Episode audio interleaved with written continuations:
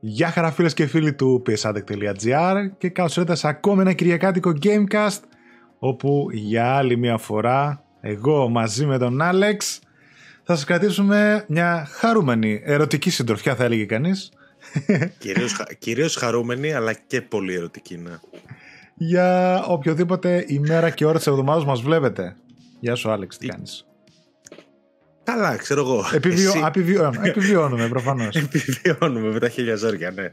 Προφανώς... Και δεν έχουν πιάσει τα κρύα ακόμα. Επιπλέον έτσι όμως, ξέρεις με το κεφάλι μέσα στη θάλασσα, επιπλέον απλά και με πάει το κύμα κάπως έτσι. Ακριβώς κάπω αυτό. Τι γίνεται, εντάξει, ξέρω εγώ. Κα, καλά, καλά. Καλ, καλούτσικα. Προσεχώς καλύτερα θα έλεγε κανείς. Αλλά έπαιξα παιχνιδάκι αυτή τη εβδομάδα γιατί βρήκα έτσι καταφύγιο. Μπράβο, μπράβο, καλά έκανες. με το, με το που γυρνούν στα σπίτια μου, 8 ώρες εκεί. εκεί δεν καλά έκανες γιατί εγώ, spoiler γιατί ω εκπομπή, δεν πρόλαβα να παίξω τίποτα. Η αλήθεια είναι και ψιλοβαριόμουνα. Έκατσα, είδα Rings of Power, House of the Dragon και αυτά. Ε, που τα είχα αφήσει πολλά επεισόδια πίσω. Ε, μια άλλη ταινία είδα. Τι άλλο έκανα; Η μικρή ανέβασε πυρετό, οπότε Τη φάγαμε και μια νύχτα εκεί πέρα. τέλεια, τέλεια έτσι. Περάσαμε, χαλαρά, όλα OK okay, και βλέ. Εδώ, απλά. Τι να πεις. Τώρα με το Rings of Power μου έκανε ζημιά. Μου έκανε yeah. ζημιά. Ξέχασα. Ας πω καλές και σειρές είναι, μου αρέσουν. Τις βλέπω δηλαδή έτσι χαλαρά. Δεν, είδα καμία, δεν έχω δει καμία τη επικαιρότητα. Παρότι θέλω να δω και House of Dragon και Andor κτλ. Το, μόνο το που Andor δεν το είδα. Το Andor δεν το είδα. Και θέλω να το, το δω. Το μόνο που βλέπω είναι το Rings of Power. Κάπως έχω μείνει πίσω με τις σειρές. Mm. Πρέπει να κάνω catch up. Δηλαδή και τα άλλα στο Netflix, τα τύπου Dahmer και τέτοια, που δεν είναι ακριβώς pop culture, παιδί μου. Α, μπράβο. Και τον Dahmer βλέπαμε μαζί ναι. με την Ελένη και εκείνο. Καλό φαίνεται. Εγώ... Ωραίο, ρε παιδί για το είδος του. Δεν έχω δει κανένα. Ναι, Μόνο ναι. τον Άρχοντα ακολουθώ, αλλά λέω μέσα από το Κυριακό να κάτσω να κάνω binge κάποιο από. Ε, κάπως έτσι έκανα εγώ αυτήν την εβδομάδα και δεν πρόλαβα να παίξω τίποτα το ιδιαίτερο. Δεν πειράζει. Διαλυματάκι έτσι αλλιώς τώρα θα ξεκινήσουν οι μεγάλες κυκλοφορίες που περιμένουμε, θα τα πούμε και σε αυτή την εκπομπή. Παρ' όλα αυτά, ας κάνω έτσι λίγο την, α, τα λογάκια που λέω στην αρχή σε κάθε εκπομπή.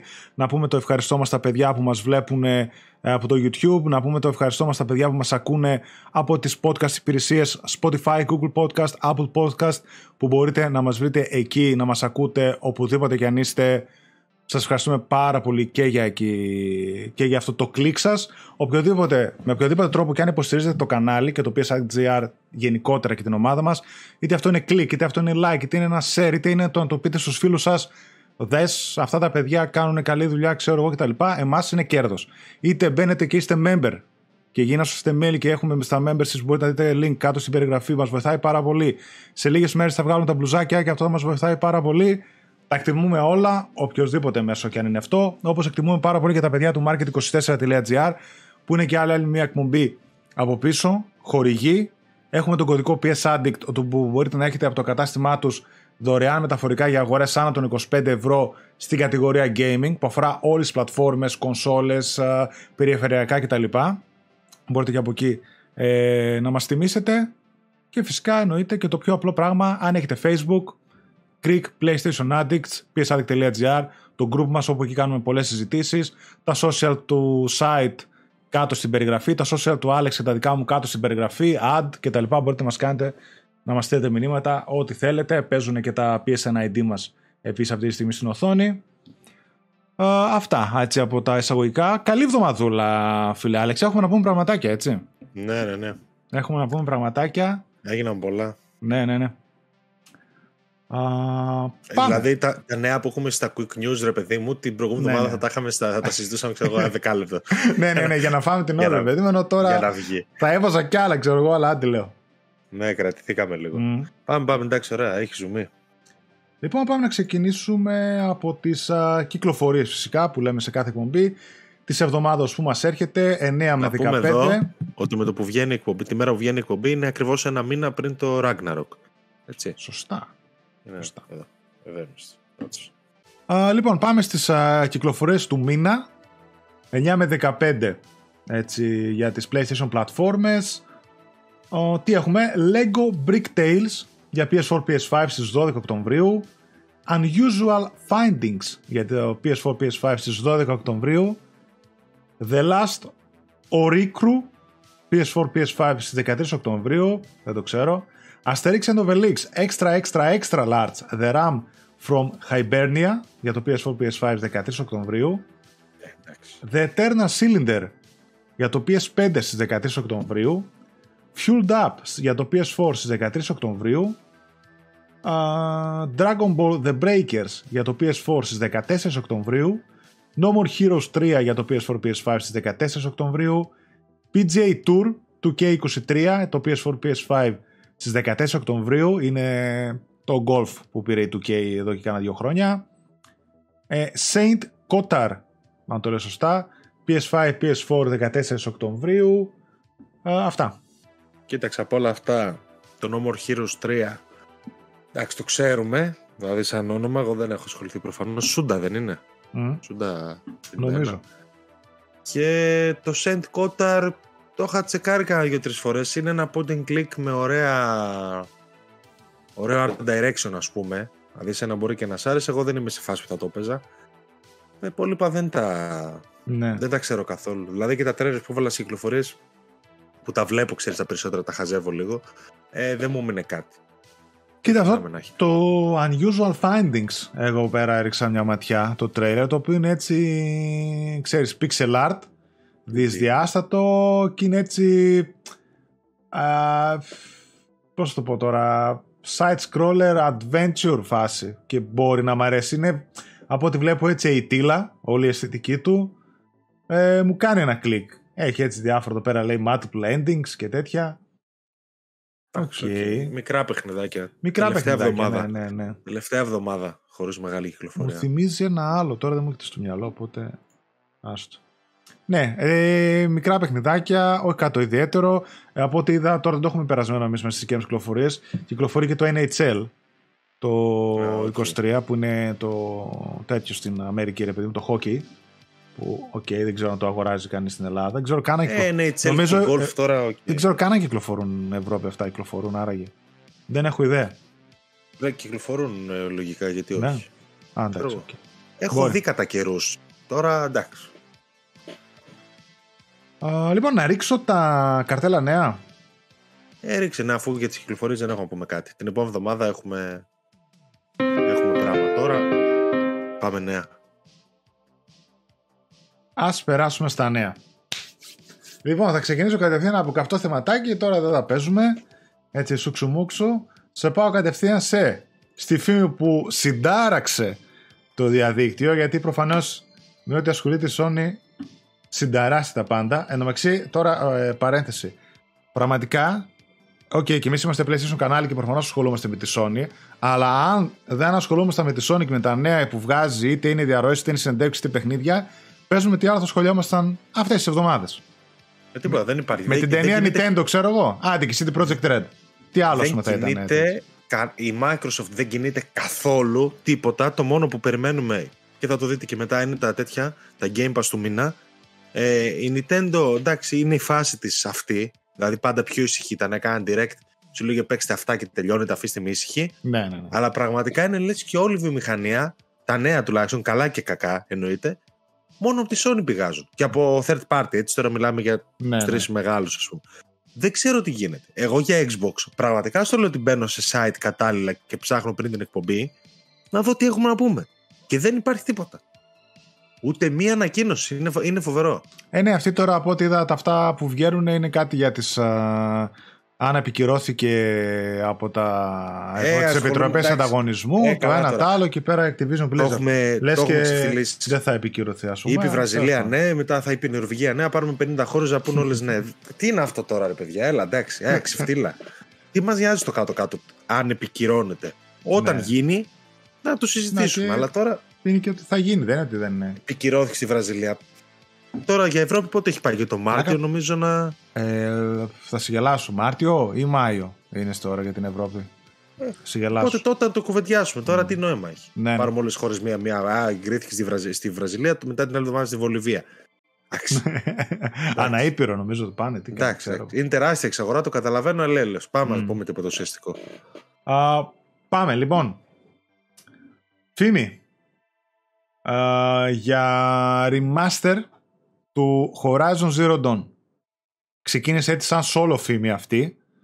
Α, βγήκε από ένα site ότι υπάρχει μια φημολογία ότι υπάρχει, βασικά ξεκίνησε ότι υπάρχει ένα έγγραφο το οποίο κάνει τις γύρες των α, διαρροών, να το πούμε έτσι, που λέει διάφορες κυκλοφορίες που έρχονται από τη Sony. Δεν θα Αλλά... τώρα και να μείνουμε στο Horizon μετά; Ναι, μπράβο. Α, λοιπόν, θα τις αναφέρω, σωστά. Λοιπόν, κυκλοφορεί όπως είπα, παιδιά, ένα έντυπο το οποίο ανέφερε κάποιες κυκλοφορίες μελλοντικές ε, του PlayStation. Οι οποίοι... έτσι. Ε; Να, μας, να είμαστε στη φήμη, στο επίπεδο φήμη. Στη φήμης, έτσι, φήμη, ναι. Πάντα μιλάμε φήμη, αλλά νομίζω ότι πάρα, πολλά από αυτά τα έχουμε ακούσει και τα έχουν ξανακούσει φήμες, οπότε θεωρώ ναι. ότι όλα ισχύουν. Ε, απλά τα περισσότερα έχουν κωδικές ονομασίες, παιδιά. Λοιπόν, έχουμε η λίστα περιλαμβάνει Guerrilla Games, Horizon Online Game, δηλαδή online παιχνίδι το οποίο θα είναι στο σύμπαν του Horizon, θα είναι Game as a Service, multiplayer για το PlayStation 5 και το PC. Πολλές λάθος λέξεις. Horizon, Horizon Zero Dawn Remaster για το PS5. Από την Fire Sprite έχουμε το Heartbreak, το οποίο θα είναι ένα survival horror για το PC και το PS5. Sumo Digital, το Carbon, ένα open world multiplayer παιχνίδι για το PS5. Α, η Sumo Digital να θυμίσω ήταν πίσω από το... Όχι Little Big Planet, στο Sackboy, αν θυμάμαι καλά. Ναι. Ε, Lucid Games Red Star, το οποίο λέει θα είναι ένα Vehicle Combat Multiplayer PS5 παιχνίδι, με μάχες δηλαδή με οχήματα, θα πούμε παρακάτω. Armageddon ξέρω εγώ, ποιος ξέρει. Όχι, όχι θα σου πω.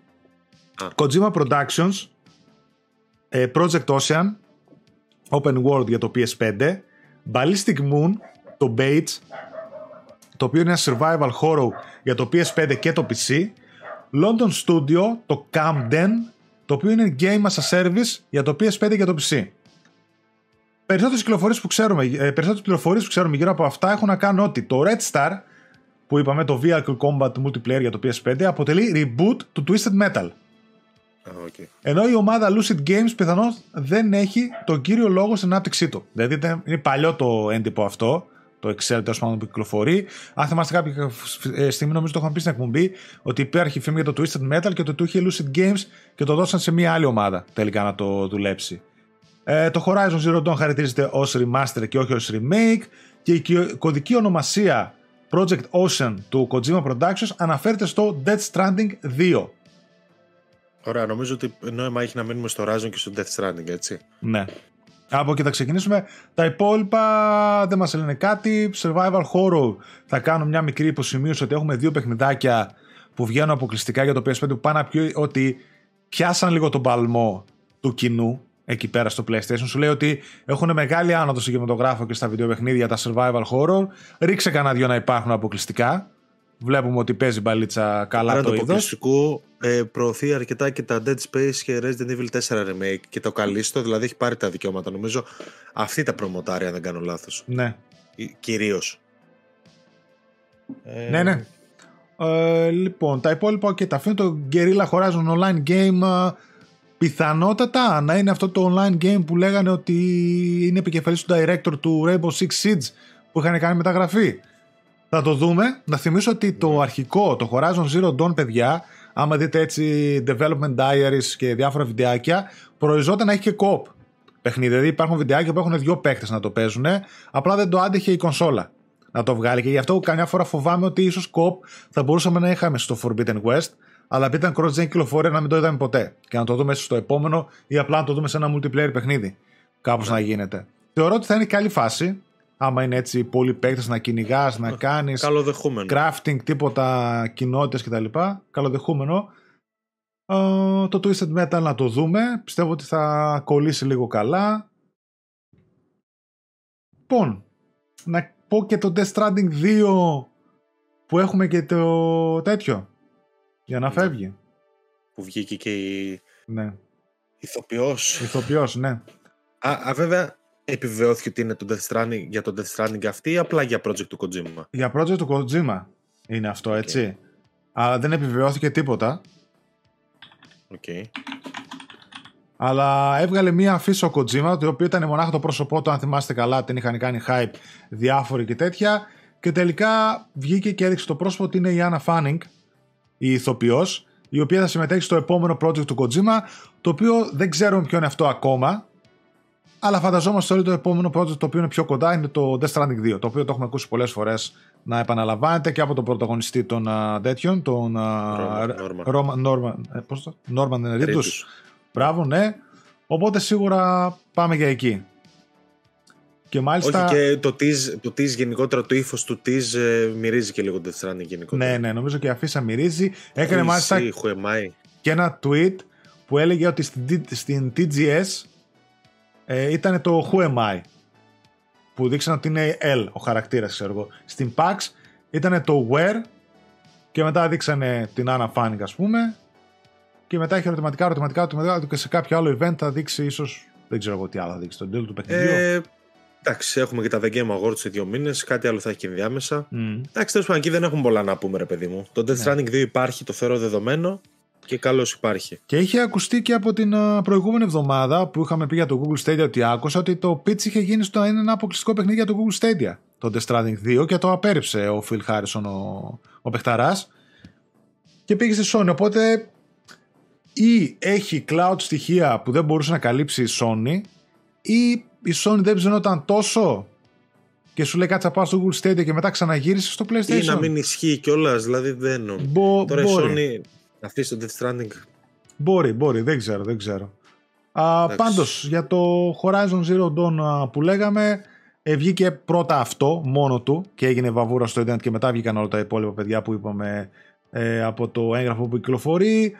Horizon Zero Dawn Remaster ε, αναταράχθηκε λίγο το Ιντερνετ, δηλαδή γκρίνιαξε ο κόσμος ε, με τη λογική ότι είναι ένα παιχνίδι το οποίο πρώτον είναι cross-gen, όχι συγγνώμη, cross-gen, είναι προηγούμενης γενιάς. Είναι 5 ετών μόλις, παίζει και στην καινούργια κονσόλα μέσω backwards compatibility. Υπάρχει update που το κάνει να τρέχει στα 60 FPS ε, στο PlayStation 5.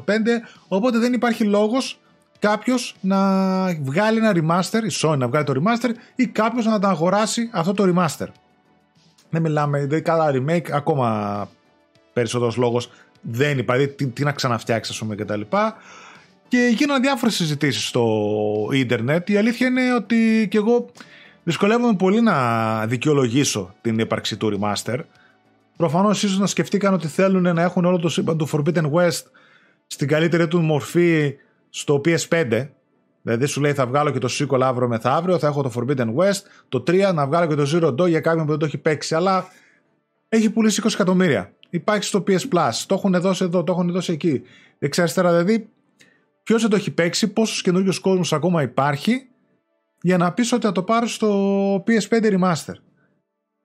Και φυσικά εννοείται και σε τι τιμή θα βγει όλο αυτό έτσι, γιατί εκεί πέρα πατάμε πολύ. Γιατί άμα το δώσεις σε τίποτα τιμή, ότι άντε για όποιον δεν το πήρε, ξέρω εγώ, δώσε λίγα λεφτά. Πρώτον, σε τι τιμή θα βγει. Και δεύτερον, αν θα υπάρχει upgrade path για κάποιον που το έχει το Horizon ε, Zero Dawn από το PlayStation 4. Το έχω εγώ, ρε παιδί μου. Μπορώ, ας πούμε, εγώ δωρεάν η τζάμπα να πάρω το remaster και να έχω native έκδοση στο PS5, η οποία μπορεί να έχει μέσα, ξέρω, τα ανανεωμένα μοντέλα των χαρακτήρων, τα οποία ήταν φοβερά στο Forbidden West. Αν θυμάσαι το Zero Dawn, είχε επικριτηθεί λίγο και εμένα δεν μου είχε αρέσει ότι ήταν πολύ ξύλινα τα πρόσωπα και οι εκφράσεις. Ενώ στο Forbidden West ήταν τα πάντα όλα μέχρι και τρίχες και τα χείλη και αυτά ήταν εξωπραγματικά. Αλλά ακόμη και τα μοντέλα να βάλουν τι άλλο να φτάσει για να το δικαιολογήσεις, ρε παιδί μου, το remaster, ξέρω εγώ. Τη στιγμή που έχεις βγάλει και ένα patch ήδη. Για μένα δεν δικαιολογείται. Δηλαδή, εγώ είμαι κάθετα αρνητικός, δεν μπορώ να βρω καμία, τίποτα, κανένα θετικό, κανένα νόημα σε αυτή την κίνηση, όσο και αν προσπαθώ, αλήθεια το λέω. Ε, καμία ουσία. Γιατί να ασχολούμαστε με ένα remaster του Horizon του 2017. Του 2017. Mm. Παιδιά, φτάσαμε στα 5 χρόνια. Δηλαδή το The Last of Us πλέον φαντάζει το remake. λογικό, normal μου ακούγεται.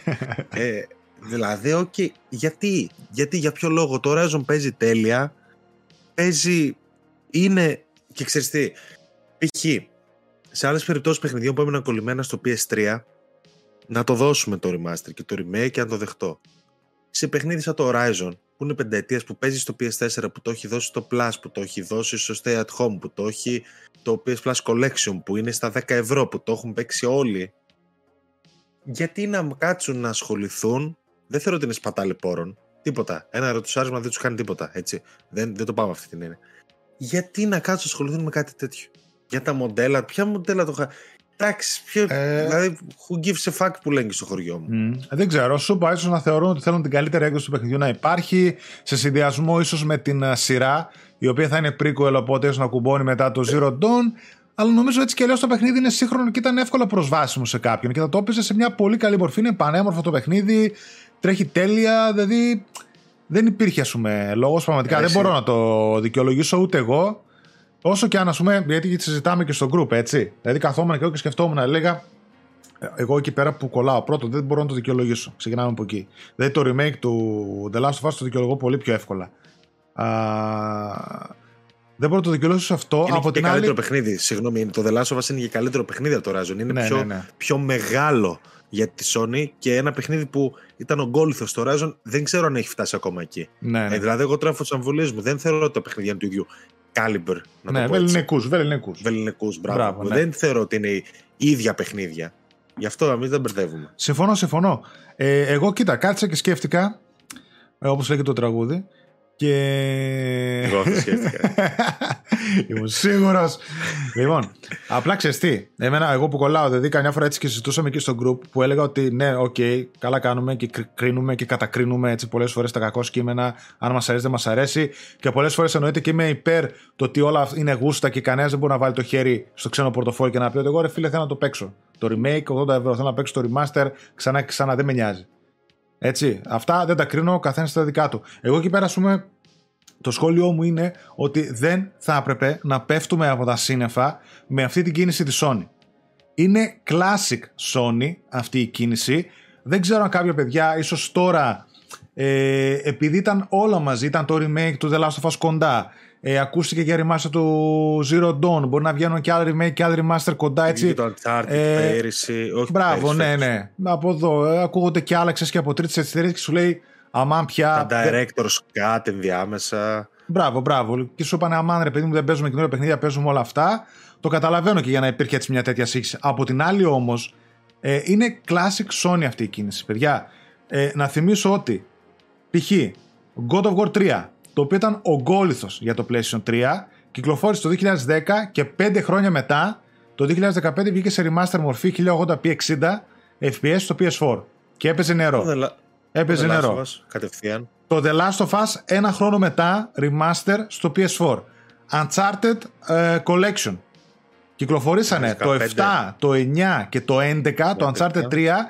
Τέσσερα χρόνια μετά, το 2015, βγήκαν τα Uncharted Collection. Τα Gravity Rush remaster. Το ένα, ξέρω εγώ, να μου πεις: OK, και ήταν τελείως άλλη πλατφόρμα, το ήταν φορητό, το κάνει κτλ. Το Gravity Rush το 1, το 2, το Wipeout που είχε βγει το 2012 στο PSV Heavy Rain ε, και το Beyond βάλανε the Souls. στο collection βάλαν το Wipeout. Heavy Rain, ξέρω εγώ, Beyond two Souls και εκείνο. Και σίγουρα πόσα άλλα που ξεχνάμε. Αυτά είναι πραγματικά, παιδιά, full χαρακτηριστικό της Sony και του PlayStation. Οπότε δεν πρέπει να πέφτουμε καθόλου με τα σύννεφ, από τα σύννεφα με ένα Horizon Zero Dawn, το οποίο αν βγει το 23 θα λέμε μετά είναι παιχνίδι εξαετίας. Έτσι, δηλαδή έχει βγάλει και πολύ νεότερα remaster. Το Spider-Man. Το Spider-Man, ρε, εσύ, ήταν τριών χρόνων παιχνίδι. Αν θυμάμαι καλά, όταν βγήκε η remaster στο PS5. Η μόνη διαφορά εδώ πέρα, δηλαδή με παλιότερα παιχνίδια που λες, είναι ότι δεν υπήρχε το backwards compatibility. Μπράβο, εκεί θα κατέληγα, Α, αλλά εκεί πες το, ναι. είναι- ε, ε, αυτό είναι το, το, η ιδιοποιη- η ιδιοποιώς διαφορά. Πλέον τα, αυτά τα παιχνίδια όλα που αναφέρεις τα παίζεις Μπράβο. στο PS5 και του PS3 και του PS4 και όλα. Τότε δεν έπαιζες τίποτα. Δηλαδή δεν, δεν είχες πρόσβαση. Έπρεπε, αν π.χ. από Xbox 360 πήγαινε σε PS4, έπρεπε να έχεις έναν τρόπο να παίξεις God of War 3. Που αρκετοί το έκαναν αυτό νομίζω. Έτσι. Ήταν και Μμ. classic μεταπίδηση θεωρώ. Ναι. Ε, είναι, διαφορετικό, είναι τελείως διαφορετικό για αυτό το λόγο. Πλέον έχεις τα updates που δίνουν στα παιχνίδια να τρέχουν καλύτερα, που τους δίνουν fidelity, που τους δίνουν FPS. Ε, τα έχεις στα collection, τα έχεις ε, δεξιά αριστερά στο Plus π.χ. Είναι αλλιώς. Ναι. Είναι, είναι αρκετά διαφορετικά. Δηλαδή και το The Last of Us Part 2 ας πούμε τρέχει καλύτερα. Το Horizon Zero Dawn τρέχει καλύτερα. Το Ghost of Tsushima τρέχει... Αυτό θα σου πω. Στο PS5 Συμφωνώ. Τα βλέπεις ήδη αυτά τα παιχνίδια. Δεν, έχεις, δεν είναι κλειδωμένα όπως είναι π.χ. το Metal Gear 4 στο PS3 όπως ήταν το Demon Souls στο PS3. ναι. Είναι, είναι παιχνίδια που δεν μπορούσες να παίξεις άλλο. Τώρα μπορείς να τα παίξεις. Συμφωνώ, είναι... αυτή ήταν η ειδοποιώς διαφορά που θα έλεγα. Ότι πλέον μπορείς να παίξεις το εκεί να ήταν κλειδωμένο το God of War 3 στο PlayStation 3. Όπως και όλα τα υπόλοιπα που είπαμε ε, προφανώς. Αλλά παιδιά είναι on brand για τη Sony. Όλο αυτό δεν πρέπει να πέφτουμε από τα σύννεφα και να λέμε γιατί. Και να σας πω ότι αύριο και μεθαύριο είμαι σίγουρος ότι θα ανακοινωθεί και remaster. Ε, PS5 native έκδοση για το The Last of Us 2 θα είναι ο brand. Και δεν θα έπεφτα καθόλου από τα σύννεφα αν έβλεπα του χρόνου, μη σας πω, άντι του παραχρόνου και κάνα God of War. Το 2018 να βγαίνει και εκείνο native στο PS5 δεν θα έπεφτα καθόλου από τα σύννεφα. Το οποίο εκείνο πραγματικά δεν ξέρω αν υπάρχει λόγος, ας πούμε, τελείως. Γι' αυτά. Αλλά είναι τελείως on brand PlayStation. Ε, το έχουμε δει και σε προηγούμενες γενιές και στην γενιά του PlayStation 3 και εκεί πέρα έχει τα HD Trilogy, τα οποία τουλάχιστον τριλογίες βγάζανε τα HD Collection, αλλά είχαν μέσα τρία παιχνίδια, ρε παιδί μου. Οπότε έλεγες. Ναι. Εντάξει, OK, okay, κάτι δίνω, κάτι παίρνω. Αλλά είναι on brand. Είναι on brand και με άλλους publishers, είναι on brand και με την Nintendo, η οποία έχει βγάλει ε, 10 παιχνίδια του Wii U ε, καπάκι στο Switch μέσα σε ελάχιστα χρόνια και full price όλα. Γι' αυτά είναι δυστυχώς μια τακτική η οποία έχει τα καλά της και τα κακά της. Πολλές φορές μας βολεύουν αυτά γιατί παίζεις πραγματικά ένα παιχνίδι στην καλύτερη του μορφή. Π.χ. Dead Space Remake. Το Dead Space Remake, παιδιά, κάνει 80 ευρώ.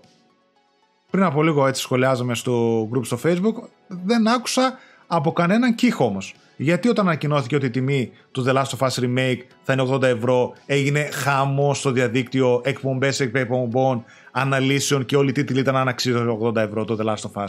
Και τώρα για το Dead Space Remake που είναι 80 ευρώ, γιατί δεν ακούγεται τίποτα, ας πούμε; Από τη μία να δούμε τι διαφορές έχει το Dead Space, από την άλλη έχεις δίκιο γιατί το The Last of Us έτρωγε κράξιμο και το συζητάγαμε πολύ από την πριν δούμε πώς θα είναι το remake. Θα μπορούσε να είναι full blown remake και να γίνει ο χαμός να αλλάξει τελείως. Μπράβο, ναι, αλλά, το, αλλά, από πριν το έτρωγε η Αλλά από πριν έπεφτε, έπεφτε ξύλο. Αυτό η αλήθεια είναι αυτή. Κοίταξε, η Sony. Όπως απλά, α, για να πέσει εσύ, απλά επειδή είναι PlayStation Game. Γι' αυτό έγινε αυτή η βαβούρα. Αν ήταν οποιοδήποτε άλλο δεν ασχολιόταν κανένας, κατάλαβες. Γιατί τώρα το Dead Space Remake ποια είναι η διαφορά; Θα σου πω εγώ η διαφορά. Τεχνικό τομέας είναι. Αυτό θα είναι. Άντε και λίγο στο gameplay να παίζει καλύτερα. Δεν πρόκειται να έχει ούτε καινούργια κομμάτια στο χάρτη, ούτε DLC ενσωματωμένα, ούτε να αλλάζει και να βάζει τέτοια. Βγήκαν διάφορα πραγματάκια που θα είναι βελτιωμένα και φαίνεται να είναι αρκετά. Είναι. Τεχνικός τομέας είναι, είναι, και, είναι και πιο παλιό παιχνίδι, έτσι. Δεν λέω μόνο για τεχνικό τομέα, λέω για το πώς θα φέρεται στο πλοίο mm. που θα ανοίξουν νέα κομμάτια του πλοίου. Υποτίθεται που κάποιοι χαρακτήρες που ήταν σε audio logs πλέον θα είναι εκεί, θα, είναι, θα έχουν cutscene. Να το δούμε, να έτσι, δούμε. το λέμε το και αυτό πριν την κυκλοφορία του, γιατί και εγώ το ναι, περιμένω πώς και πώς. Μην λέω τώρα άλλα και μετά άλλα. Μπορεί να είναι, μπορεί να είναι καλό remake. Ναι. Ε, αλλά κοίταξε, δεν υπάρχει κάτι κακό με το να παίρνει η Sony, να κουβαλάει η Sony τα παιχνίδια της μαζί. Σε φάση, δεν με νοιάζει. Δεν με νοιάζει το Horizon Zero Dawn ε, Remaster, δεν το παίζω. Αλλά Εντάξει, και αυτό το πράγμα κατά κόρον, δηλαδή να ακούς συνέχεια, συνέχεια, συνέχεια, συνέχεια για επανεκκυκλοφορήσει, εμένα προσωπικά mm. με κουράζει λίγο. Και θεωρώ ότι η Sony έχει τόσο πλούσιο κατάλογο και τόσα πολλά στούντιο που δεν θα έπρεπε να αναλώνεται. Όχι ότι χάνει κάτι ίδια. Είπαμε, η πόρη είναι μηδενική για κάτι τέτοιο. Ε, τουλάχιστον έτσι νομίζω εγώ απ' έξω. Ε, δεν θα έπρεπε να αναλώνεται στο πάρτε πάλι τα Uncharted. Μετά πάρτε πάλι τα Uncharted στο PC. Τώρα πάρτε το Morales. Τώρα πάρτε το Morales στο PC. Τώρα πάρτε το Horizon. Τώρα πάρτε το Remaster του Horizon. Ναι, ναι. Συμφωνώ δηλαδή, και τέτοιο πορτφόλιο, έχεις 400 στούντιο, όλα υπερταλαντούχα, όλα, όλα και τα καινούργια και τα παλιά. Φάλε κάνε παιχνίδια και ρίξει το marketing εκεί. Γιατί να βγάλεις πάλι το Horizon, γιατί να. ή να ήταν κάτι από τις πιο παλιές της επανακυκλοφορίες. Ναι, να ήταν τις πιο παλιές. Έχει τόσο. Ακριβώς, έχει τόσο υλικό. Α κάτσει να, να, να σκοτωθεί με την Konami οτιδήποτε να βγάλει π.χ. το Metal Gear 4. Ναι. Ή να, να φέρει τα Metal Gear εδώ. Δεν υπάρχει λόγος. Καλά, δεν είναι first party βέβαια, έτσι δεν είναι η ίδια περίπτωση. Καταλαβαίνετε τι θέλω να πω δεν έχει νόημα για ένα παιχνίδι πενταετίας να μπει στη διαδικασία να κάνει αυτό το πράγμα. Όπως μπήκε με το Uncharted και τα λοιπά και ας παίζουν καλύτερα. Από εκεί και πέρα η Sony είναι ο εύκολος στόχος γιατί αρχικά έχει ανοιχτεί πολύ ε, στην εποχή του Ryan και ε, καλώς ή κακό έχει κάνει και πατάτες. Έχει bad publicity, έχει τα 80 έχει πολλά. Τα οποία 80 γίνανε νόρμα και αυτά, έτσι πλέον δεν τα έχει αυτή. Τα έχουν όλοι, ας Όχι, όχι, ισχύει. Απλά για κάποιο λόγο το ακούει μόνο η Sony για αυτό το πράγμα και όντως. Δηλαδή το έπαιζε την προηγούμενη εβδομάδα. Το Skyrim με 70 ευρώ στο Switch. Δηλαδή γελάει ο κόσμος. Όχι 70 ευρώ, 70 ε, δολάρια. 80 ευρώ. 70 δολάρια. Ναι, θα είναι και τρέχει χάλια από ό,τι διάβασα. Ε, OK, okay, τι θα τρέχει. Τέλος πάντων, πέραν αυτού. Η Sony είναι εύκολος στόχος πλέον. Όλοι με το που κάνει κάτι Sony πέφτουν πάνω να τη φάνε. Και αυτό ισχύει, αυτό, αυτό το βλέπεις. Mm. Δηλαδή, ε, ε, βγήκε τώρα η Microsoft, έκανε μια ηλικιότητα με αυτό το site που άνοιξε. Γιατί είναι καλή εξαγορά Activision. Δεν ακούσει κανένας πουθενά. Δηλαδή, δύο-τρία άτομα το σχολιάσαμε, που είναι μια γελιότητα και μισή. Το λέω ξεκάθαρα. Όπως γελιότητα και μισή ήταν και ο Ράιαν που κάθεται και κλαίει. Αλλά για, αλλά, αλλά για το Ράιαν βλέπεις post, βλέπεις κατεβατά, βλέπεις αφιερώματα. Θέλω να σου πω, η Sony για κάποιο λόγο. Πουλάει, έχει γίνει απλά ο εύκολος πουλάει, ναι, στόχος, ναι, ναι. Πουλάει, ναι, πουλάει, έχει γίνει εύκολος στόχος και ασχολούνται όλοι εκεί. Έκανε μια μαλακία. Ναι, οκ, θα το πω. Έκανε μια μαλακία η Sony. Να, να πέσουμε να τη φάμε. Έκανε κάτι καλό η Sony. Εντάξει. Who cares. Τέλος πάντων. Ε, είναι και δικό της βέβαια έργο αυτό. Ναι, είναι βέβαια, και δικό ναι. της έργο. Ε, φ- φταίει σε μεγάλο βαθμό γι' αυτό, να τα λέμε και αυτά. Αλλά δύο μέτρα και δύο σταθμά λίγο κουράζουν. Εν πάση περιπτώσει, πέραν του. Συμφωνώ και πέραν τα αυτής- λέμε εμείς, το οποίο παρένθεση γιατί λέμε τώρα για τα remake και αυτά, που είχαμε κατακρίνει πάρα πολλές φορές το The Last of Us Remake και αυτές τις τακτικές. Είχαμε τη χαμηλότερη βαθμολογία, αν δεν κάνω λάθος, στα ελληνικά μέσα, στο review, και ίσως, όχι τη χαμηλότερη παγκοσμίως, αλλά από τις χαμηλότερες παγκοσμίως. Και μιλάω απλά για ένα 8 στα 10, έτσι. Ναι. Για να μην. Γιατί ξέρεις, πολλοί τώρα να λένε, Ε, τώρα λυπάστε τη Sony γιατί εσείς είστε PS Addicts, ας πούμε, και ασχολείστε με αυτό. Δεν είναι έτσι. Παιδιά, όσοι μας παρακολουθείτε, πάνω κάτω βλέπετε τι γίνεται το πράγμα και τι κρίνουμε και τι δεν κατακρίνουμε. Γι' αυτό Ναι. και δεν φοβάμαι να πω το οτιδήποτε έχουμε να σχολιάσουμε και για τα remakes άλλων εταιριών και το ένα και το άλλο. Δηλαδή, έχω δει και δουλειές που εμένα με βόλεψαν πάρα πολύ. Έτσι, δηλαδή το Halo Collection που είχε βγάλει η Microsoft, εμένα με βόλεψε πάρα πολύ να παίζω τα remaster που ήταν τρεις γενιές πίσω. Γιατί ήταν παλιά παιχνίδια, πού να τα ξαναβείς και πού να τα κάνεις. Κάνα μια καλή δουλειά, είναι και collection, μου αρέσουν τα collection εμένα. Να βγαίνουν έτσι όλα μαζί, μια χαρά. Μα, τα collection είναι και πολύ value for money. Ναι, δηλαδή, ναι. θα βγήκαν στην εποχή του PS4, τα έτσι, το Bioshock, τα Είναι, ναι, όλα ναι. αυτά. Είναι Μπράβο. φοβερά τέτοια. Ας πούμε, ακούγεται να βγάλει και το Gears Collection. Είχε βγάλει το Gears of War στο 1 remaster, ας πούμε. κτλ. Δεν ξέρω αν κανένας είπε κάτι, τίποτα κτλ. Οκ. Δεν έχει σημασία. Οκ. Καλός ή κακός είναι να, να μείνουν στο minimum οι επανακυκλοφορίες. Τουλάχιστον είναι παλιές. Δηλαδή, θεωρώ ότι αν είχαμε αυτή τη στιγμή την τριλογία των α, God of War σε remake, σε μηχανή γραφικών σύγχρονων, ρε παιδί μου, τα λοιπά, πιστεύω θα ενδιαφερόταν πολύ περισσότερος κόσμος να τα παίξει, να τα αγοράσει επειδή δεν τα έπαιξε ποτέ, επειδή είναι παλιά παιχνίδια, είτε επειδή είναι λόγω νοσταλγίας και τα θυμάται ότι ήταν super παιχνίδια όταν τα έπαιζε μικρός. Πιστεύω ότι θα έχει πολύ περισσότερο ενδιαφέρον εμπορικά και ουσιαστικά παρά να δούμε ένα remaster ε, Zero Dawn. Απλώς είναι κρίμα, ρε παιδί μου, γιατί χάνονται τα. κα- Θεωρώ ότι μέσα σε όλο αυτό που κάνει η Sony χάνονται. Όχι τα, όχι τα αυτοτά της. Δηλαδή, ας πούμε, αντί τώρα να ασχολούμαστε με το Ragnarok που βγαίνει σε ένα μήνα, καθόμαστε και συζητάμε για το remaster του Horizon. Έχει κάνει ένα φοβερό line-up το 2022. Ναι, ναι. Πολύ καλό τουλάχιστον και δεν θα πω. Φοβερό, πολύ καλό. Και κάθε τρεις και λίγο πρέπει να ασχολούμαστε και με ένα Uncharted Remaster, με ένα The Last of Us, με ένα τέτοιο. Δηλαδή, πάμε λίγο παρακάτω. Απ' την άλλη, ξαναλέω, δεν υπάρχει τίποτα κακό με το να, να, φέρ, να κουβαλάει μαζί της τα παιχνίδια και να τα κάνει καλύτερα και καλύτερα και καλύτερα. Οκ. Αυτό δεν υπάρχει λόγος να μας ενοχλεί. Μμ. Απλά δεν θα ήθελα να μένουμε τόσο πολύ σε αυτό το πράγμα. Δηλαδή, συζητάμε σε κάθε εκπομπή για ένα remaster ή ένα remake. Συμφωνώ. Και μη, και μη χρειαζόμενα remaster και remakes για παιχνίδια που τρέχουν άψογα. Το Horizon θα μπορούσε να βγει τώρα. Οκ, θα δείχνει ελάχιστα παρωχημένο, αλλά πάλι θα ήταν ένα πολύ καλό παιχνίδι. Ναι, ναι. Δεν είναι ότι. Ποιος ξέρει, δηλαδή, αν ξεκινήσει με αυτή την τακτική, μετά που θα δούμε πάλι τσούσιμα, θα δούμε και κάθε φορά που θα βγαίνει sequel, θα ακολουθεί και το πρώτο παιχνίδι με remaster ή remake. ναι. Δεν κοίτα, θέλω κάτι τέτοιο προσωπικά από τη Sony. Ακόμα π.χ. τα Director's Cut που είπες και εκείνα στην ουσία remaster ήταν.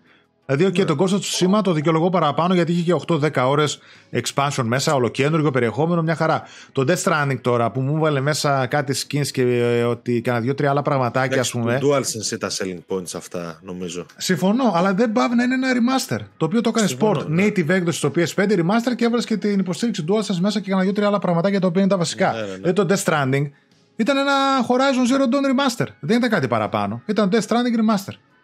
Δεν ήταν Ναι, αυτό director's κάτι, δεν είχε κάτι έξτρα σαν περιεχόμενο μέσα και αυτά. Αυτό είναι. Εν πάση περιπτώσει. Μπας, Ε, ε, τε- ας, να, πάμε, για να πάμε και λίγο παρακάτω. Μην φάμε Ναι, την να ώρα πάμε. στο- Εννοείται απλά ε, εν κατακλείδη θέλω να πω ότι εντάξει, κα- καλό είναι να βλέπουμε και τα, το πείμα των άλλων να μην λέμε μόνο η Sony κάνει αυτό, η Sony κάνει εκείνο. Όλοι κάνουν βλακίες. Πρέπει να κρίνονται σε ίδια τέτοια, σε ίδιο επίπεδο. Αλλά και η ίδια η Sony, ρε παιδί μου, πρέπει να καταλάβει ότι εντάξει, ίσως έχει χάσει την μπάλα με αυτή την ιστορία. Και ίσως με το να πάρει να βγάλει 500 παλιά παιχνίδια, να τα βγάζει και να τα ξαναβγάζει, χάνεται η ουσία στις ενδιάμεσες κυκλοφορίες. Μμ. Εγώ αυτό θεωρώ δηλαδή Ναι. να ασχολούμαστε με τον Gran Turismo 7, με το Ratchet, με το God of War και με το Horizon Forbidden West. Να μην ασχολούμαστε με το The Last of Us και το Horizon. Τα παίξαμε, τα λατρέψαμε, τα ξαναπαίξαμε 10 φορές.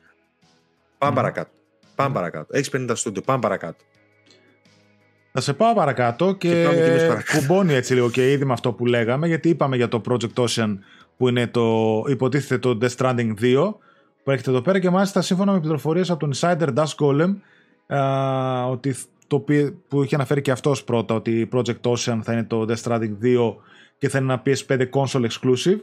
Η διαδικασία ανάπτυξης είναι παρόμοια λέει, με το πρώτο Death Stranding. Kojima και Sony συνεργάζονται απρόσκοπτα δίχως η πρόσφατη συμφωνία με τη Microsoft να έχει δημιουργήσει κόλλημα. Ωστόσο, λέει, μετά την ολοκλήρωση και κυκλοφορία του sequel, θα υπάρξει επαναδιαπραγμάτευση για τη συνέχιση ή μη της συνεργασίας των δύο μερών. Τώρα, τι σημαίνει αυτή η επαναδιαπραγμάτευση και το στυλ αν θα μιλιόμαστε, αν θα βγάζουμε παιχνίδια exclusive, αν θα σε αγοράσουμε ή αν θα σε αφήσουμε ησυχία σου κάνει ό,τι θες. Δεν ξέρω τι μπορεί να σημαίνει αυτή η πληροφορία και αν έχει κάποια ουσία. Χαίρομαι πολύ κάθε φορά που βγάζει ένα third party studio παιχνίδι να επαναδιαπραγματεύσει μετά το επόμενο. Δεν ξέρω αν έχει κάτι καινούριο. Και ένα τελευταίο που πάλι έτσι κολλάει με αυτά που λέγαμε τώρα. Ε, φημολογείται DLC, expansion να το πω, του Forbidden West. Ο Silence του Horizon, έτσι, ο Lance Reddick, ο ηθοποιός που εσαρκώνει το Silence στον κόσμο του Horizon, είχε ανεβάσει ένα βίντεο στο Twitter του, το οποίο εμφανίστηκε με motion capture spots, αυτά που κολλάνε έτσι για να τους πιάνουν οι κάμερες και έγραφε δύσκολα στη δουλειά σε μια σκηνή για το Horizon Forbidden West. Και μετά από λίγο φυσικά αφού έγινε χαμό στο διαδίκτυο το διέγραψε το tweet του αλλά φυσικά ό,τι ανεβαίνει ποτέ δεν κατεβαίνει από το ίντερνετ και μείνανε και φυσικά σαν επιβιώθηκε ότι θα έχουμε κάποιο expansion στο Forbidden West στα πρότυπα του Frozen Wilds θα έλεγα και εγώ το expansion που είχε βγει για το για το Zero Dawn. Ναι. Δεν ξέρω τι έγινε, μου άλλαξε ό,τι device. Ναι, ναι. Ε, κοίταξε, θα δούμε Forbidden West ε, νέο περιεχόμενο σίγουρα. Και, και φαντάζομαι στα πρότυπα του πρώτου, όπως ένα Frozen Wilds, ένα δεκάωρο DLC, ε, με κάποια πραγματάκια που θα επεκτείνει λίγο το lore. Βασικά το φαντάζομαι ακριβώς ίδιο. Μια νέα περιοχή, δύο-τρεις νέες μηχανές, μια νέα φυλή. Αυτό. Ε, έτσι ακριβώς ε, βλέπω τι θα γίνει. Mm-hmm.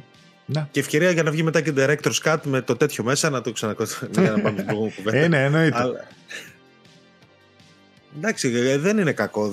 Ένα μεγάλο expansion. Βασικά, ξέρεις τι, μ' αρέσει η τακτική ε, του, ας πούμε, Spider-Man. Ένα μεγα... Τρία μικρά DLC, εντάξει, ένα μεγάλο, The City That Never Sleeps. Ε, Ghost of Tsushima ή και Island. Ε, Horizon Frozen Wilds. Είναι καλή, τακτική, είναι καλή τακτική. Ένα, πάρε ένα μεγάλο κομμάτι παιχνιδιού ίδιο, ίδιο, πανομοιότυπο, αλλά με νέα πράγματα μέσα και παίξει το. Μ' αρέσει σαν, ε, Ναι. σαν λογική. Εγώ και εμένα μου αρέσει σαν λογική. Ανανεώνει λίγο και τις πωλήσεις και του αρχικού παιχνιδιού. Ε, πουλάς DLC έξτρα λεφτά, ξέρω εγώ, με έτοιμες... Δίνεις μακροβιότητα. με γιατί έτοιμα τώρα το τέτοια. Horizon, Ναι, μπράβο. εντάξει, το, το Horizon το παίξαμε πριν 8 μήνες, δεν έχουμε λόγο να το ξαναπαίξουμε Ναι, στα ναι. κοντά. Άμα είναι σημαντικό να ξαναμπεί το παιχνίδι στην κονσόλα, αν ξαναμπεί το παιχνίδι στην κονσόλα είναι μεγάλο κέρδος. Μμμ. Συμφωνώ και θεωρώ ότι θα κολλάει μια χαρά γιατί άμα περιμένουμε και multiplayer ή και κάτι άλλο στο σύμπαν του Horizon, ε, όλο και κάτι θα βοηθήσει το Frozen Wild να το κολλήσει. Γιατί και το Frozen Wilds, ε, συγγνώμη, το Forbidden West Expansion, το Frozen Wilds και εκείνο είχε μέσα του κομμάτια που κολούσαν στο Forbidden West. Έτσι. Ναι. Α, θα σε πάω παρακάτω. Ο Herman Haas, το επικεφαλής των PlayStation Studios, έδωσε κάποιες συνεντεύξεις αυτήν την εβδομάδα και βγήκαν αρκετά νεάκια. Α, ένα ήταν ότι για τις κυκλοφορίες ε, των παιχνιδιών των PlayStation Studios στα PC. Έτσι.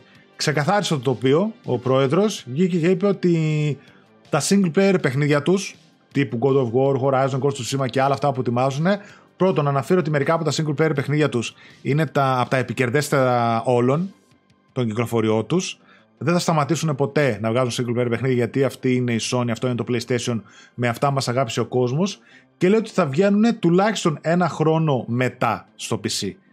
Δηλαδή τουλάχιστον ένα χρόνο θα παραμένουν αποκλειστικά στις PlayStation consoles, αυτό που ήδη συμβαίνει τώρα δηλαδή, και μετά θα κυκλοφορούν στο PC. Αλλά, είπε, εκτός από τα επερχόμενα Game as a Service παιχνίδια της Sony, τα οποία είναι πάνω από 10, κοντά 15 παιχνίδια αναμένουμε από τη Sony Game as a Service, Αυτά λέει θα κυκλοφορούν day one τόσο στην κονσόλα του PlayStation, το PlayStation 5, όσο και στο PC. Και νομίζω ότι όλοι συμφωνούμε ότι έχει λογική ένα Game as a Service παιχνίδι να είναι ταυτόχρονα διαθέσιμο σε όσο πιο μεγάλο κοινό γίνεται έτσι, γιατί εκεί κρίνεται η επιτυχία του. Ναι, απλά νομίζω ότι είναι η αρχή του τέλους με την έννοια ότι αν ξεκινήσουν κάποια παιχνίδια των PlayStation Studios έστω live service να έρχονται στο PC, αργά ή γρήγορα θα γίνει το ίδιο και με τα single player. Ε, συμφωνώ με αυτή την τακτική που έχει τώρα. Με το live service day one και με το single player μετά από ένα χρόνο. Μ' αρέσει σαν. Ε, μ' αρέσει. Το θεωρώ συμβαστική λύση καλή. Αλλά νομίζω ότι αργά ή γρήγορα, όπως είχες πει και εσύ, ότι θα γίνουν ταυτόχρονες κυκλοφορίες που εμένα προσωπικά δεν θα με βρίσκει απολύτως σύμφωνο για να είμαι ειλικρινής. Αλλά εντάξει. Τα, σίγουρα τα live, live as a service πρέπει. Πρέπει. Να δεν γίνεται. Δεν γίνεται. Ναι. Είναι πατάντη λογική. Ε, Θέλεις όσο μεγαλύτερο κόσμο να παίζει, όσο περισσότερο κόσμο ταυτόχρονα να παίζει το παιχνίδι σου. Μονάχα που θα μιλάνε για το παιχνίδι σου, τελείω εξασφαλίσει πωλήσεις. Και παιδιά, η Sony, καλός ή κακός, όλα αυτά τα ανοίγματα που κάνει, τα 80 που ξεκίνησε, τα δεκάρια στα upgrades, τα remaster, το ένα το άλλο κτλ. Αυτά που είναι έτσι πιο ε, εύκολα λεφτά να το πούμε. Θεωρώ ότι τα εκμεταλλεύεται γιατί κάνει αλλού ανοίγματα όπου θέλει ρε παιδί μου να επενδύσει χωρίς να ρισκάρει την κερδοφορία της. Το άνοιγμα που κάνει στο PC, με όλα αυτά που ετοιμάζεται να βγάλει. Το άνοιγμα που κάνει στα mobile. Ήδη αγοράσανε και μάλιστα λέει ότι είναι ένα από τα πρώτα στούντιο που αγοράσανε στο mobile που ήταν η Savage Games. Έτσι. Ήταν το πρώτο στούντιο που αγοράσανε για τη mobile προσπάθεια που θα κάνω. Ακόμα εκεί πέρα δεν έχουμε δει τίποτα. Ε, όλα αυτά θα τροφοδοτήσουν τις καινούργιες εμπειρίες που θα ετοιμάσουν τα PlayStation Studios είτε θα είναι single είτε θα είναι game as a service.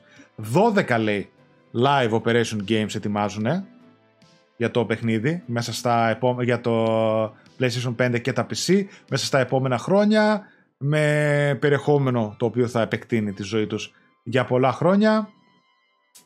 Ε, ο Halst έκανε τις διάφορα project τα οποία θα έρθουν και από τα εσωτερικά του studio και από τους partners που έχουν ε, χρησιμοποιώντας νέα IP αλλά και υπάρχοντα του PlayStation Franchise οπότε μπορούμε να δούμε ένα third party να πάρει που λέει ο λόγος τι να σου πω τώρα, το Horizon εντάξει δεν νομίζω ότι Guerrilla το έχει. Ένα άλλο IP, το Killzone ξέρω εγώ και να βγάλει αυτή ένα παιχνίδι.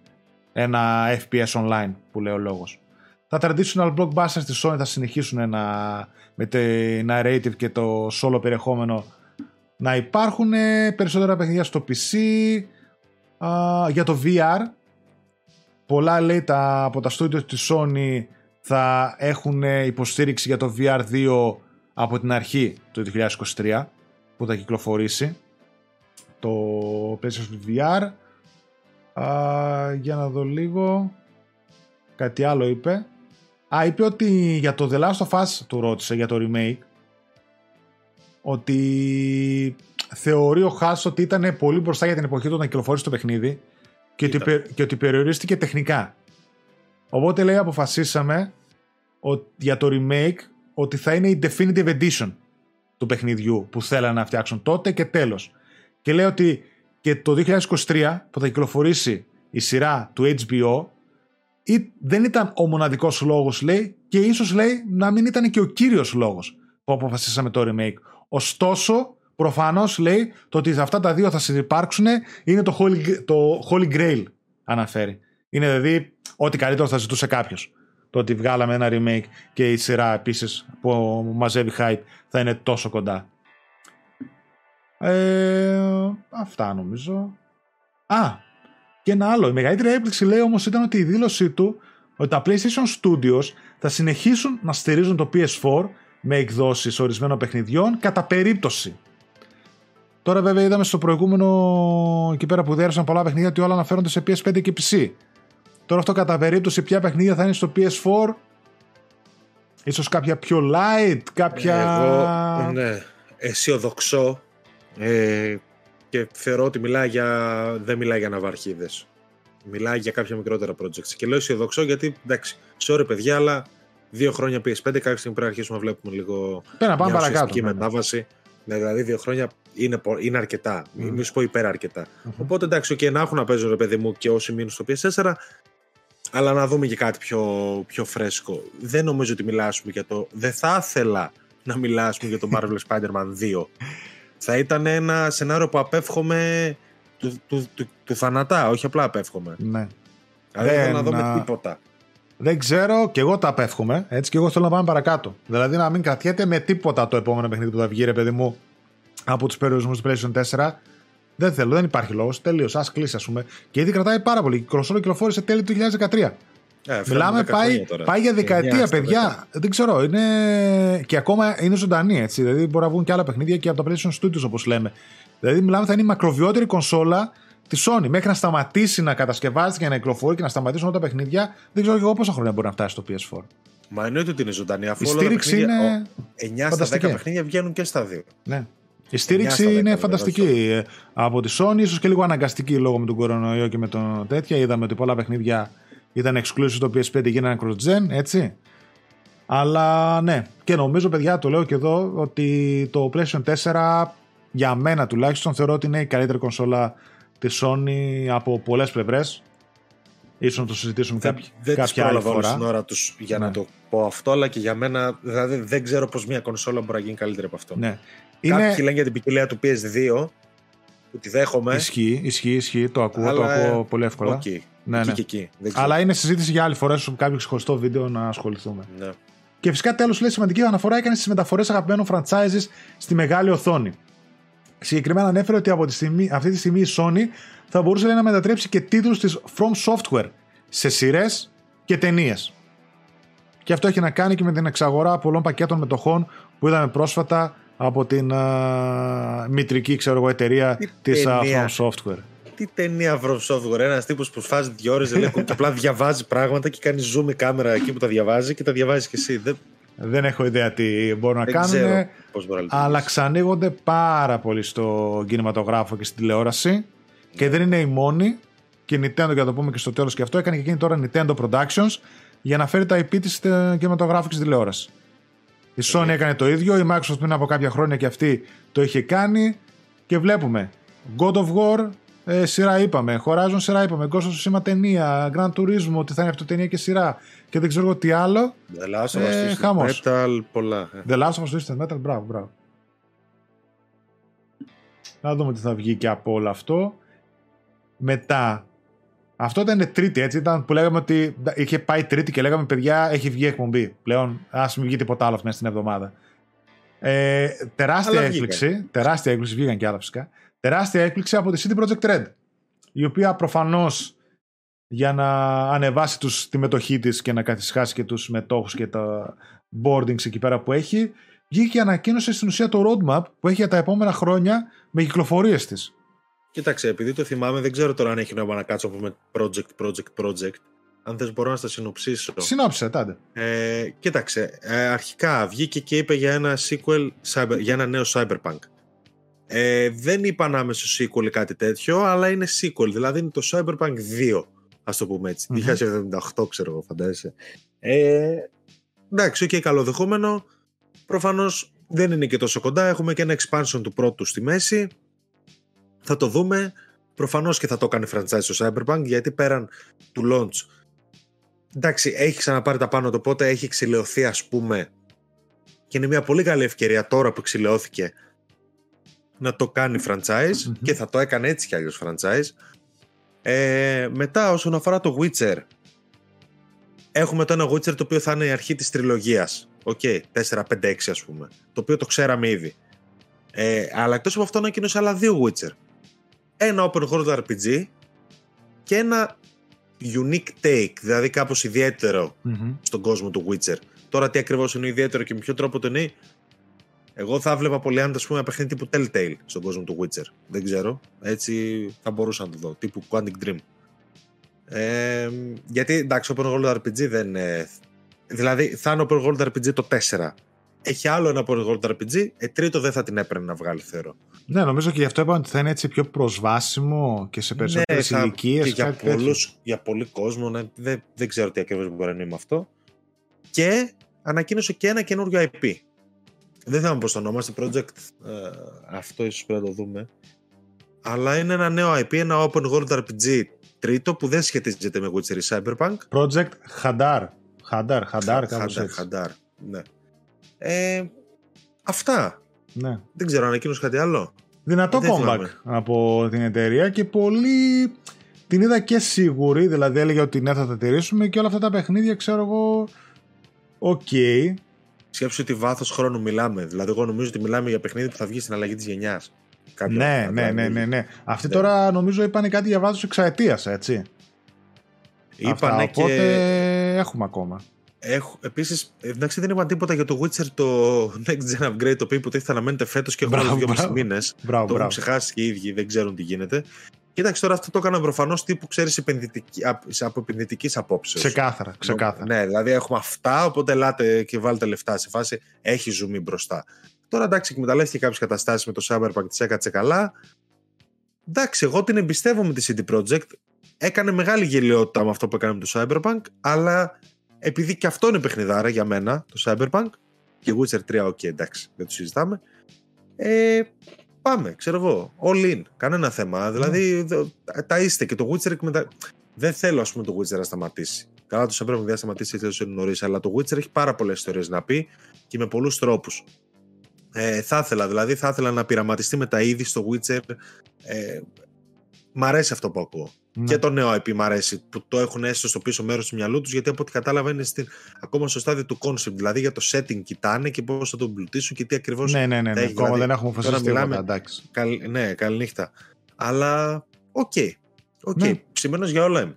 Όχι, συμφωνώ. Δηλαδή και το Cyberpunk φαινόταν ότι δεν πρόκειται να τα αφήσουν. Περιμένουμε και το ε, expansion το οποίο αναμένεται για το παιχνίδι. Σίγουρα δεν πρόκειται να αφήνουν το σύμπαν του. Η anime σειρά τα πήγε πολύ καλά. Ανανέωσε το παιχνίδι. Ε, να τα δούμε γιατί, OK, okay, είδαμε ότι έφαγε τα μούτρα της. Ε, το διόρθωσε το πράγμα αρκετά. Αλλά νομίζω έχει μέλλον έτσι να ξανακερδίσει και προφανώς δεν θα άφηνε και το σύμπαν του The Witcher. Το οποίο βλέπουμε ότι όχι μόνο πάει για The Witcher 4, αλλά πάει και για άλλα πράγματα. Καλώς. Έχει μεγαλώσει πάρα πολύ, παιδιά, η CD Projekt Red. Έχει ανοίξει στούντιο στην Αμερική που έχει αναλάβει ένα από τα project αυτά. Έχει φτάσει, δεν ξέρω και εγώ πόσους ε, υπαλλήλους έχουν πει. Εκατοντάδες. Χρυσό το God of War Ragnarok, να πω στο Όπα, πάμε γερά. Έλα ναι, έχει, ανέβει, έχει ανέβει ήδη στο site ναι. το Μάριο. Μπράβο.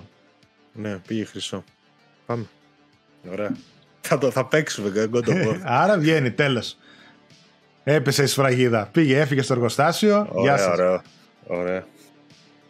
Α, για να δω. Λοιπόν. Το Beyond Good and Evil 2 λέει εδώ ο Alex. Σπάει το χειρότερο ρεκόρ Guinness που θα μπορούσε.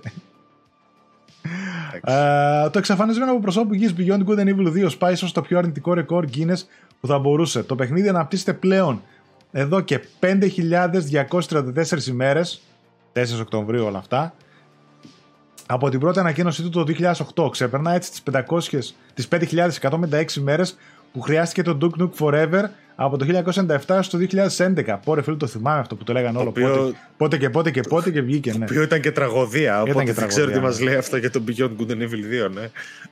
uh, το παιχνίδι παραμένει εκτός gaming πραγματικότητας αφού τελευταία φορά το είδαμε το μακρινό πλέον 2017. Μάλιστα βρίσκεται ακόμα στο στάδιο του pre-production, κάτι που σημαίνει πως αν το δούμε ποτέ, αυτή η μέρα απέχει πολύ. Η Ubisoft βέβαια έχει βεβαιώσει πως δεν έχει καταλήξει το project, εάν αυτό έχει κάποια σημασία πλέον. Πολύ περίεργη περίπτωση. Πολύ περίεργη περίπτωση. Δεν ξέρω τι, δεν μπορώ να κόλλησε η Ubisoft. Δεν ξέρω. Ε, βασικά, ίσως ξέρω που κόλλησε. Ε, γιατί ε, θεωρώ ότι υπάρχει από έλλειψη δημιουργικότητας η Ubisoft ή αυτό δείχνει τουλάχιστον. Τι να σου πω τώρα. Κρίμα. Δηλαδή τώρα παιχνίδι που ανακοινώθηκε πριν τόσα χρόνια και να μην έχει ακόμα τίποτα. Τέλος πάντων, Κρίμα, κρίμα, τραγωδία. Γιατί εγώ δεν έχω παίξει το πρώτο δυστυχώς. Ε, λένε πολύ τα καλύτερα. Ναι, είναι ωραίο το πρώτο. Και το δεύτερο φαινόταν ότι κάνει πολλά πράγματα πολύ μεγαλύτερα, σε πολύ μεγαλύτερη κλίμακα. Αλλά μάλλον αυτά που δείχνανε. Ωραίο, ένα ωραίο τρέιλεράκι, αλλά ναι. πρέπει να το βγάλω το, πραγματικά από το κεφάλι τους τελείως. Δεν ξέρω αν ισχύει κάπως. Δηλαδή, ναι. Δηλαδή παίζει ένα τρέιλερ που είδαμε το 17 να βγει τώρα το παιχνίδι και να μην υπάρχει καν χαρακτήρας μέσα εκείνος, να έχει αλλάξει τόσο πολύ. Ναι, ναι. Δεν, δεν έχω να πω κάτι για το Beyond Good Evil. Θα ήθελα να το δούμε, αλλά δεν ξέρω τι θα δούμε στο τέλος. Και φαίνεται ότι η Ubisoft πάσχει σε αυτόν τον τομέα. Είδαμε και κάτι reboot που έφεγε το Skull and Bones και τώρα και τα άλλα. Και νομίζω ότι είναι αυτό που λες. Κάπου χωλαίνει σε δημιουργικότητα. Μ' αρέσει. Πέρα και δεν μπορεί δύο... να προχωρήσει παρακάτω εύκολα. Πέρα από τα δύο franchises, το Assassin's Creed και το Far Cry, που ανεξαρτήτως ποιότητας έχουν μια συνέπεια. Ό,τι άλλο πάει να βγάλει, τρώει delays, αλλάζει άτομα από πίσω. Δηλαδή το, το Prince of Persia, το Skull and Bones ό,τι και να πάει να βγάλει εκτός, τα, τα Tom Clancy's είχαν πολλά πάνω κάτω. Ε, ναι, δηλαδή εκτός από τα δύο κεντρικά της franchise, να τα πούμε έτσι, όλα τα άλλα δεν ξέρει πώς να τα χειριστεί. Mm. Αλλά ε, κοινό μυστικό είναι αυτό, το έξι το λένε όλοι, δεν είναι κάτι που... Θα τους αγοράσει καμιά Σαουδική Αραβία τώρα που λέει ότι θα μπει γερά στο ε, gaming. Έχει Αργά ή ένα γρήγορα. φαν, τα αργά ή γρήγορα νομίζω ότι η Ubisoft θα εξαγοραστεί. Αργά και γρήγορα νομίζω ότι όλοι θα εξαγοραστούν. Δεν θέλω να σε αγχώσω. Πάμε παρακάτω. Θα σε πάω στο Call of Duty. Επιτέλους, Πάμε. είδαμε 28 Οκτωβρίου, παιδιά, κυκλοφορεί το παιχνίδι. Είδαμε Call of Duty Modern Warfare 2 launch gameplay trailer από το campaign, Τώρα ε, τρέλε, πρακτικά. το οποίο δείχνει πολύ ωραίο να πω την αλήθεια και τα cutscene ειδικά, τα πρόσωπα και οι εκφράσεις δείχνουν φανταστικές και τα γραφικά του παιχνιδιού είμαι σίγουρος ότι θα είναι ωραία στο campaign έτσι πάντα είναι το πιο ωραίο κομμάτι του παιχνιδιού. Πολύ γνωστοί γνώριμοι επιστρέφουν όλοι. Το ξέραμε αυτό από το τέλος του Modern Warfare, το οποίο το έπαιξε τώρα πρόσφατα στην εκπομπή που τα λέγαμε. Ανυπομονώ να με ξαναπροδώσουν και να, να διαλύσουν την ψυχούλα μου. Ε, φαίνεται Ακόμα ωραίο. με θυμάμαι, ακόμα με θυμάμαι σε αυτό το Warfare 2. Έτσι να όσα. Τι κάνετε. Εντάξει, δεν, δεν Για- ξέρω. για Σου το λέω, κάντε. ε, ακόμα και το Modern Warfare του 2019 που έπαιξα δεν τα ξεπερνάει τα αρχικά Modern Όχι, Warfare. δεν τα ξεπερνάει. Δεν τα Όχι, ξεπερνάει, δεν τα όχι. ξεπερνάει. Το 2 φαντάζει πάρα πολύ δυνατό. Δεν έδειξε κάποια settings τα οποία ανυπομονώ να τα παίξω ε, και σίγουρα θα το παίξω όταν έρθει η ώρα του. Επίσης, στο τέλος είδα ότι όποιος το παραγγείλει, όποιος το κάνει pre-order ψηφιακά, θα Παίζει παίξει μια εβδομάδα νωρίτερα το campaign. Αρκετό Ε, αυτό, ρε, εσύ. Και Μια βέβαια. εβδομάδα νωρίτερα το παιχνίδι. Ναι, εμένα με Να μου πεις, σου Με λέει, ο- στεναχώρη σου λίγο. λέει όλος ο κόσμος θα παίξει multiplayer. Επειδή μου το πετάνε έτσι, πάρ το παίξω μια με εβδομάδα. στενα... Α, γι' αυτό με στεναχωρεί λίγο. Γιατί νιώθω ότι είναι σε φάση λες και είναι pre-order bonus τώρα ολόκληρο το campaign. Ε, Ναι, ναι. Κρίμα. Ε, θα είναι κρίμα. κανένα εξάωρο, ξέρω εγώ. Σου λέει, εντάξει, δώστε να το παίξουν εκεί να περάσει λίγο μια εβδομαδούλα μέχρι να Εντάξει. βγει το multiplayer, ας πούμε. Εξάωρο, εξάωρο. Δηλαδή αυτά τα παιχνίδια δεν έχει νόημα να τα συζητάμε πλέον για τη διάρκεια. Μμμ. Εκτός αν είναι δύο ώρες ή τρεις, ξέρω εγώ. Τόσο είναι. Πόση ώρα θα κάνεις αυτό. Δηλαδή, για εμένα πλέον μου ακούγεται καλή διάρκεια. Κάποτε ξένιζα κι εγώ. Έλεγα τι μόνο 6 ώρες. Τώρα 6 ώρες Call of Duty μου φαίνονται υπεραρκετές. Με τόσα Call of Duty που έχουμε παίξει. Μια χαρά είναι. δεν ξέρω, έχω αλλάξει λίγο Μμμ. νοοτροπία σε αυτό. Ε, και μετά μία άλλη φήμη που βγήκε. Η οποία μακάρι να ισχύει Η αλήθεια είναι ότι και εγώ θέλω για να να ισχύει- τσακωνόμαστε Α. στο ίντερνετ. Μισό λεπτό λίγο, το έχασα. Ε, sequel για το Call of Duty Advanced Warfare φαίνεται να μας ετοιμάζει Sledgehammer Games. Α, λοιπόν, α, το στούντιο λέει μετά τη χλιαρή υποδοχή του Vanguard άλλαξε τα σχέδιά του που το ήθελα να χτίσει franchise στο δεύτερο παγκόσμιο πόλεμο. Έτσι, οπότε πάει για sequel του Advanced Warfare. Το κλασικό rotation του studios που έχει ανα- αναλάβει τη σειρά σημαίνει πως μιλάμε για ένα τίτλο που δεν θα δούμε πριν το 2024.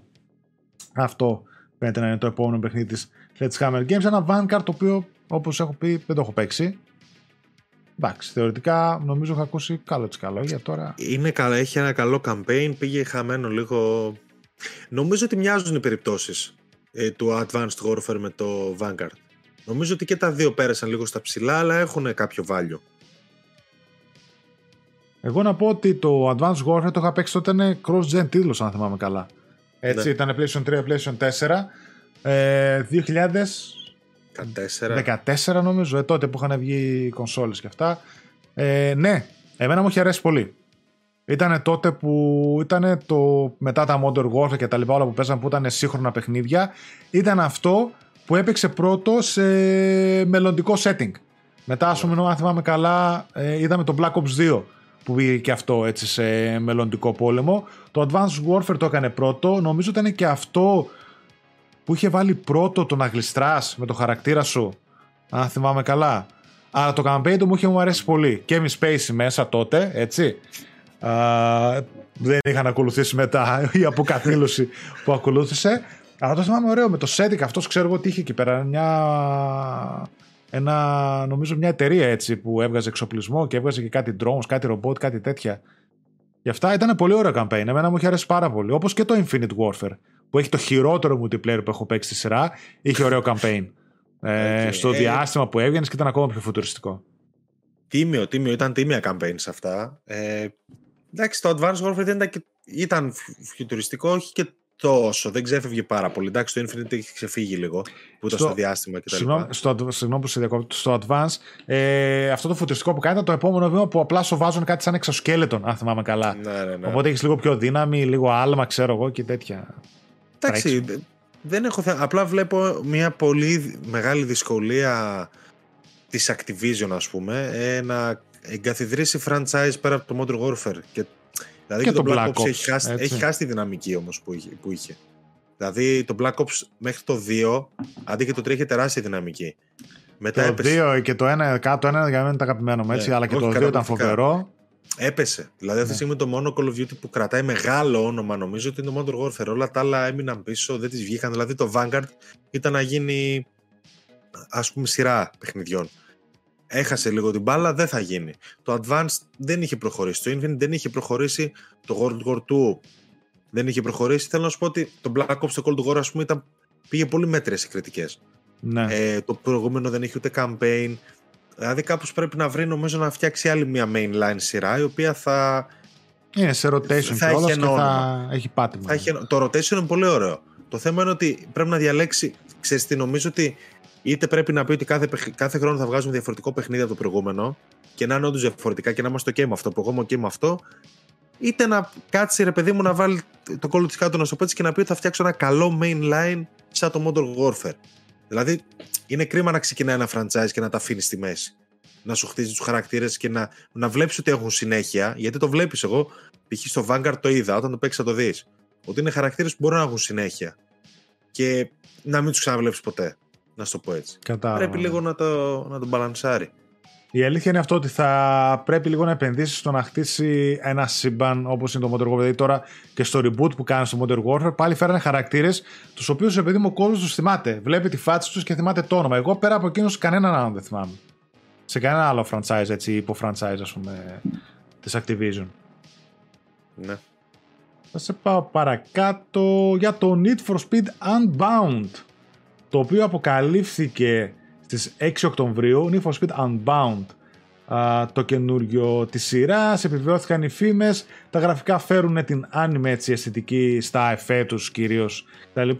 οι χαρακτήρες έτσι έχουν μια cel-shaded αισθητική θα έλεγα επίσης. Ημερομηνική κυκλοφορίας 2 Δεκεμβρίου 2022 για PS5, Xbox Series X, S και στα PC 4K 60 σου λέει για πρώτη φορά στο, στη σειρά multiplayer μέσα θυμίζει underground ε, αμεσότητα πρόσβαση σε online αγώνες μέσω των meetups αναβαθμίσεις οχημάτων επιλογή οδηγού και μια φυσική ιστορία φυσικά θα έχει offline μάλιστα κιόλας α, single player campaign. Εμένα με έψησε φίλε Άλεξ και με έψησε ακόμα και αν καταλαβαίνω ότι μπορεί να είναι λίγο διφορούμενο το στυλ των γραφικών του. Ναι, έφαγε αρκετό ξύλο νομίζω. Ε, ε, ξέρεις τι, βαρέθηκε και να βλέπω και τα ίδια τα ίδια. Δηλαδή, καταλαβαίνω κάποιος αν είναι Ήθελα super να το fan ε, του ρεαλισμού, της ρεαλιστικής οδήγησης. Ε, συγγνώμη κιόλας, δεν θα έπρεπε να κοιτάει το Need for Speed, θα έπρεπε να κοιτάει άλλα παιχνίδια. Το Need for Speed, καλός ή κακός, έχει μείνει στάσιμο. Εγώ αυτό που είδα μ' αρέσει σαν αισθητική. Βλέπω και λίγο underground μέσα και θεωρώ ότι θα παίξω κάτι διαφορετικό, ρε παιδί μου, που θα μ' αρέσει. Γιατί όσο σκέφτομαι τα προηγούμενα, το hit, ας πούμε, στο customization ήταν ωραίο. Στα υπόλοιπα λίγο ήταν μέτριο. Όσο πάω πιο πίσω, το payback π.χ. ήταν άχαρο, ήταν τελείως μέτριο. Παιχνίδι δεν είχε καν customization, είχε κάτι. κα- Είχε customization, αλλά μου βγάζει κάτι κάρτες, ενώ εγώ θέλω να βλέπω το αυτοκίνητο να αλλάζει και το ένα και το άλλο, έτσι. Α, θεωρώ ότι καλά κάνανε και ας πούμε λίγο ρισκάρανε και με το art style και νομίζω ότι θα τους βγει. Αν είναι ένα διασκεδαστικό παιχνίδι θα τους βγει. Έχει μείνει στάσιμο το franchise. Πήρε και ένα διάλειμμα μετά το hit. Εγώ θα πω ότι α, α, συμφωνώ με αυτό που λες εσύ ότι έχουν γίνει πλέον τόσα, τα- τόσο πολλά τα racing. Όχι τόσο πολλά. Καλά, αρκετά είναι η αλήθεια. Είναι, είναι χρονιά το racing. Αλλά είναι πολλά, δηλαδή όλα έχουν ένα ρεαλιστικό στυλ, μια ίδια ε, προσέγγιση. Οπότε δεν με χαλάει αυτό που λες και εσύ. Εντάξει, δεν με χαλάει κάτι διαφορετικό στο μάτι. Αν το παιχνίδι παίζει καλά και είναι καλύτερο από το προηγούμενο που τα περισσότερα ήταν απογοητευτικά όντως. Οκ, γιατί όχι. Δηλαδή, ας μην κολλάμε τόσο στο εικαστικό. Ακούγεται ένα πολύ ωραίο πακετάκι. Καλά, εγώ είμαι και άσχετος έτσι. Δεν, δηλαδή, ούτε το περιμένω τίποτα, δεν με ενδιαφέρει. αλλά Ε, δεν με χάλασε αυτό που είδα. εγώ τα έχω παίξει όλα τα Need for Speed. Μ' αρέσουν όλα. Προφανώς και τα αγαπημένα μου είναι το Underground, το 1, το 2, το Most Wanted, ξέρω εγώ. Το. Πώς το λέγανε αυτό που κάνανε και remaster. Είναι από τα αγαπημένα μου. Ναι, το Hot Pursuit. Το Hot Pursuit, Hot Pursuit, Hot ας πούμε, Pursuit, ήταν τα αγαπημένα μου παιχνίδια στο PlayStation 3, φανταστικό Need for Speed. Ε, Οκ, υπήρχαν διάμεσα διάφορες, ξέρω εγώ, πατατούλες κτλ. Το Rivals ήταν καλούτσικο, αλλά ναι, εντάξει. Μ' άρεσε, μ' άρεσε εμένα αυτό που έγινε, να παίξουμε κάτι διαφορετικό, παιδιά. Καλό είναι, μια χαρά. Και τώρα είπαμε να παίξουμε κάτι διαφορετικό, ας πάω στο Dead Space Remake, το οποίο ε, έκανε διαθέσιμο ένα gameplay trailer. Motive Studio από πίσω να θυμίσω, EA ο publisher, gameplay trailer στη δημοσιότητα για το Dead Space uh, Remake. Uh, λοιπόν, επιβεβαιώνονται οι φήμες για μόνο κάμερη, ας το πούμε, τη σκηνοθεσία στα περισσότερα πλάνα. Η μεγάλη διαφορά ωστόσο είναι στα αναβαθμισμένα γραφικά που διατηρούν τη χώρο αισθητική του αρχικού τίτλου. Θα υπάρχει και υποστήριξη ray tracing uh, ως ένα βαθμό στις νέες κονσόλες. Βασικά στις μόνο στις νέες κονσόλες που βγαίνει και στα PC. Ο ήχος συνεχίζει να αποτελεί το βασικό στοιχείο του παιχνιδιού. Θα εκμεταλλεύεται κανονικά τις νέες τεχνολογίες όπως είναι το 3D audio ε, στο PlayStation 5. Η gameplay εμπειρία αναβαθμίζεται με μηδενικά loading times. Η ημερομηνία κυκλοφορίας 27 Πρώτου του 2023 για PlayStation 5, Xbox Series S και X και PC. Ε, προπαραγγελία ξεκινάνε εννοείται σήμερα και υπάρχει και όλες και μια συλλεκτική έκδοση μέσω του Limited Run Games ε, η οποία κοστίζει 280 δολάρια Εντάξει, ξεφύγαμε Αλλά θεωρώ. έχει ολόκληρο τέτοιο. Αλλά έχει μέσα Ολόκληρο πολύ πράγμα. Helmet. Έχει κράνος κανονικό που το, νομίζω είχε και το Titanfall η συλλεκτική του τέτοιο. Κράνος Ναι. που το φοράς κανονικά σε πραγματικό μέγεθος και με φώτα μπροστά και όλα κανονικά. Στήλη που βράχει και τα έχει πίσω. μέσα. Θα πράχει και αυτά εδώ του Isaac. Τα Α, πίσω, ναι, και αυτά τα- τα ωραία. τα Health bar. Να Τα βγαίνει. βάζει ολόκληρο έτσι. Εδώ τρελός. Βγήκε για ποτάκι ο Άλεξ. Ξέφυγε. Εντάξει. Έχουμε φορέσει χειρότερα. σε ποτό.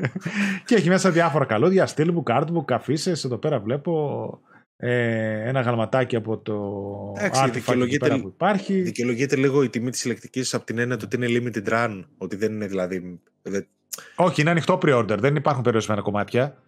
Α, ναι. Το έχουν ανοιχτό Α, OK, OK. μέχρι δεν θυμάμαι εγώ ποια ημερομηνία και στο τέλος παραγγέλνουν. ας πούμε. Ωραία. κατάλαβες. Και πάλι μπορεί να δικαιολογείται η τιμή από το κράνος που, οκ, εγώ τις βρίσκω υπερβολικές, δεν θα τα έδινα με καμία Παναγία, αλλά εντάξει, οκ. Ναι. It is what it is, ξέρω εγώ, όποιος θέλει. Αλλιώς πώς σου φάνηκε το παιχνίδι, πώς το είδες; Πολύ ωραίο, πολύ ωραίο. Μ' αρέσει πάρα Και πολύ. εμένα Μ' πανέ- αρέσει και σου λέω, διάβασα ένα πολύ ωραίο thread που λέει ωραία πραγματάκια για αλλαγές και βελτιώσεις, quality of life κτλ.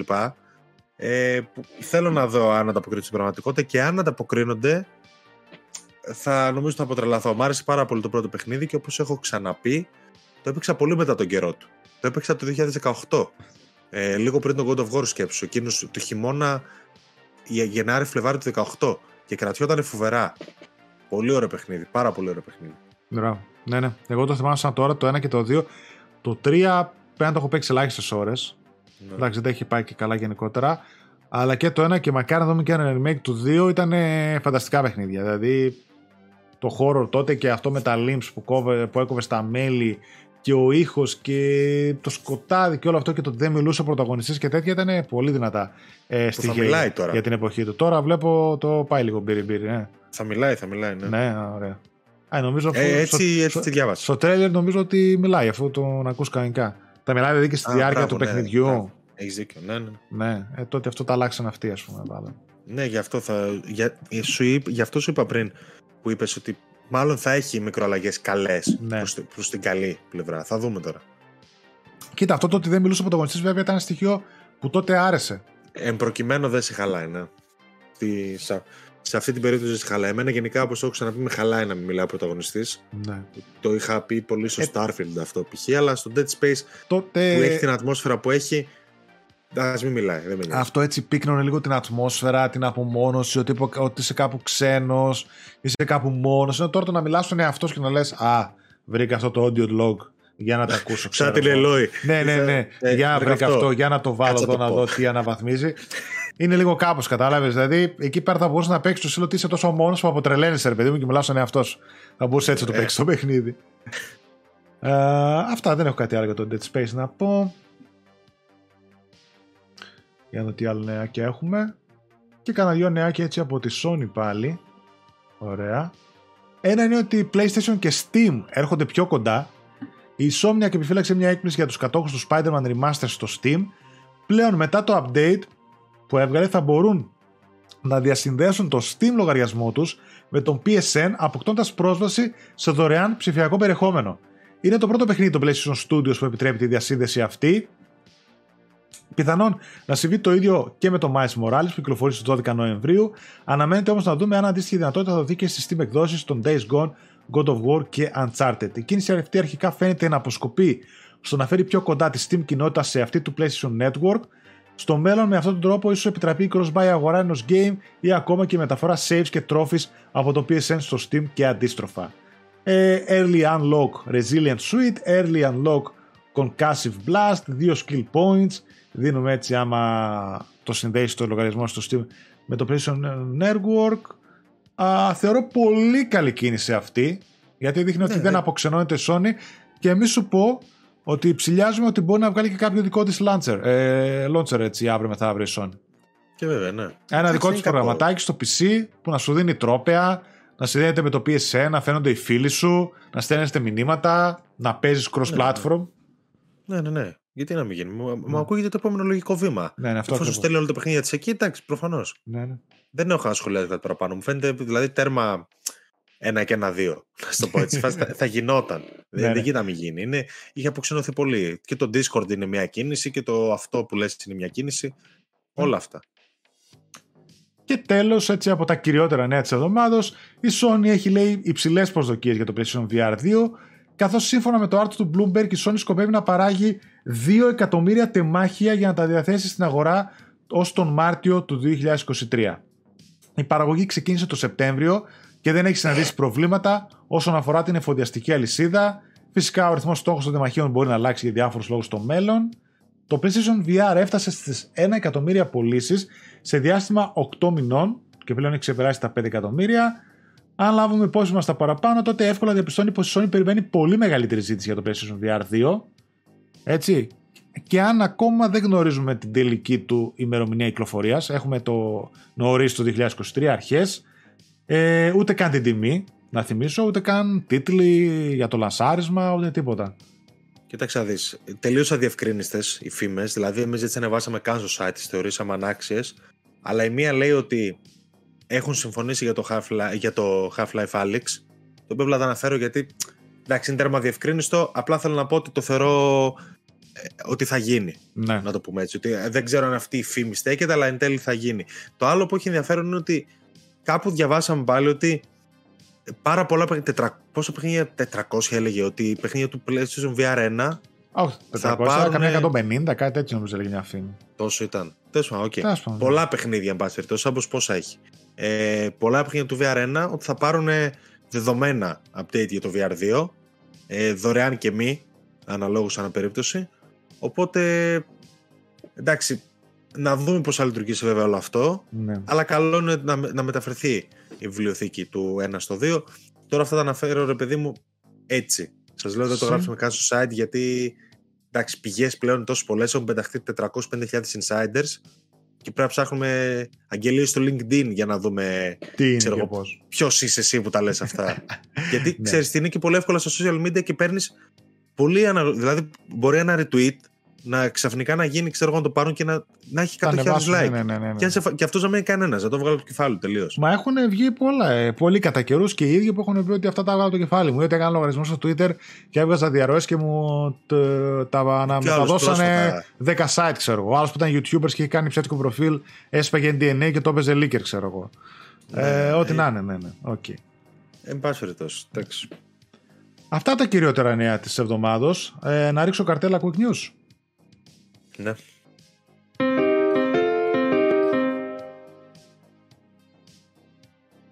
Για πάμε σε μερικά έτσι σύντομα νεάκια. Να πούμε. Αποκαλύφθηκε η διάρκεια του God of War Ragnarok. Έτσι.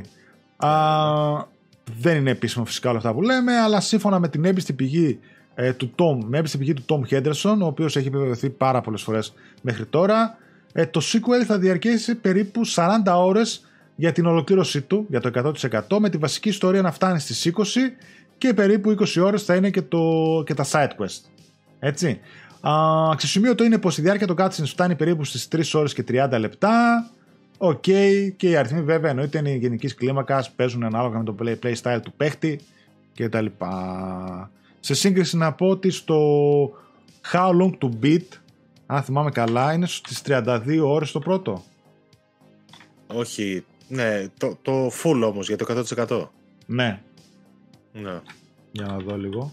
Αν θυμάμαι καλά, το είχα ψάξει. Ναι, είναι στις 20 ώρες το main story το έχει. Το main είναι extra έχει στις 32 και για completion στις 51. Οπότε θεωρώ εδώ πέρα ένα σαραντάρι ξέρω εγώ για να είναι και τα side και το main μέσα ότι είναι μια λογική ας πούμε εξέλιξη. Εντάξει, μια, μια χαρά είναι. Εμένα μου αρέσει καταρχάς το 20 campaign μου αρέσει που ακούω. Ε, το πρώτο θετικό. Κοιτάξτε.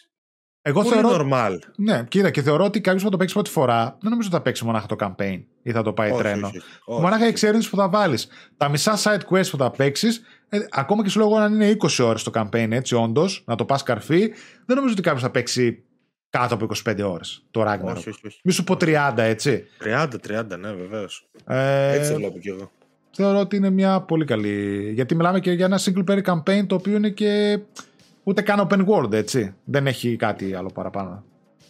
Πολύ καλή διάρκεια επίσης και για το, για το Callisto Protocol που έχουμε μετά. Το οποίο σύμφωνα με τον Schofield με συνέντευξή του θα είναι 12 με 14 ώρες λέει με κάποια B-routes ξέρω εγώ εναλλακτικές τέτοιες διαδρομές μπορείς να πάρεις το οποίο μου ακούγεται Μια εξαιρετικά χαρά. ιδανικό για Σαν τα για Resident. single player horror ναι ναι ναι Για- σαν τα τελευταία Resident ε, Ούτε. όχι, τα τελευταία τα ήταν. τελευταία Το 8 ήταν 8 ώρες. το, τα τελευταία ήταν Ναι. μικρότερο, ναι. Τα πιο παλιά, να Έχεις σου πω. Ή τα remake, ας πούμε, αν θυμάμαι καλά. Ήταν. Καλά και τα πιο παλιά πλέον μπορεί να βγαίνουν και. Δηλαδή πλέον ο κόσμος τα βγάζει και σε δύο ώρες, έτσι. Αλλά εν πάση Εντάξει, ναι, περιπτώσει.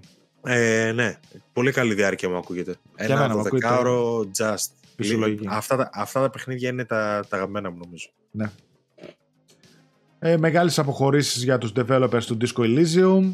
Να στα πω εγώ. Τι γίνεται με το Κάτσε. sequel, πες το εσύ, γιατί Φτιάξε εγώ δεν καφέ. το παρακολούθησα. Φτιάξε καφέ να στα πω.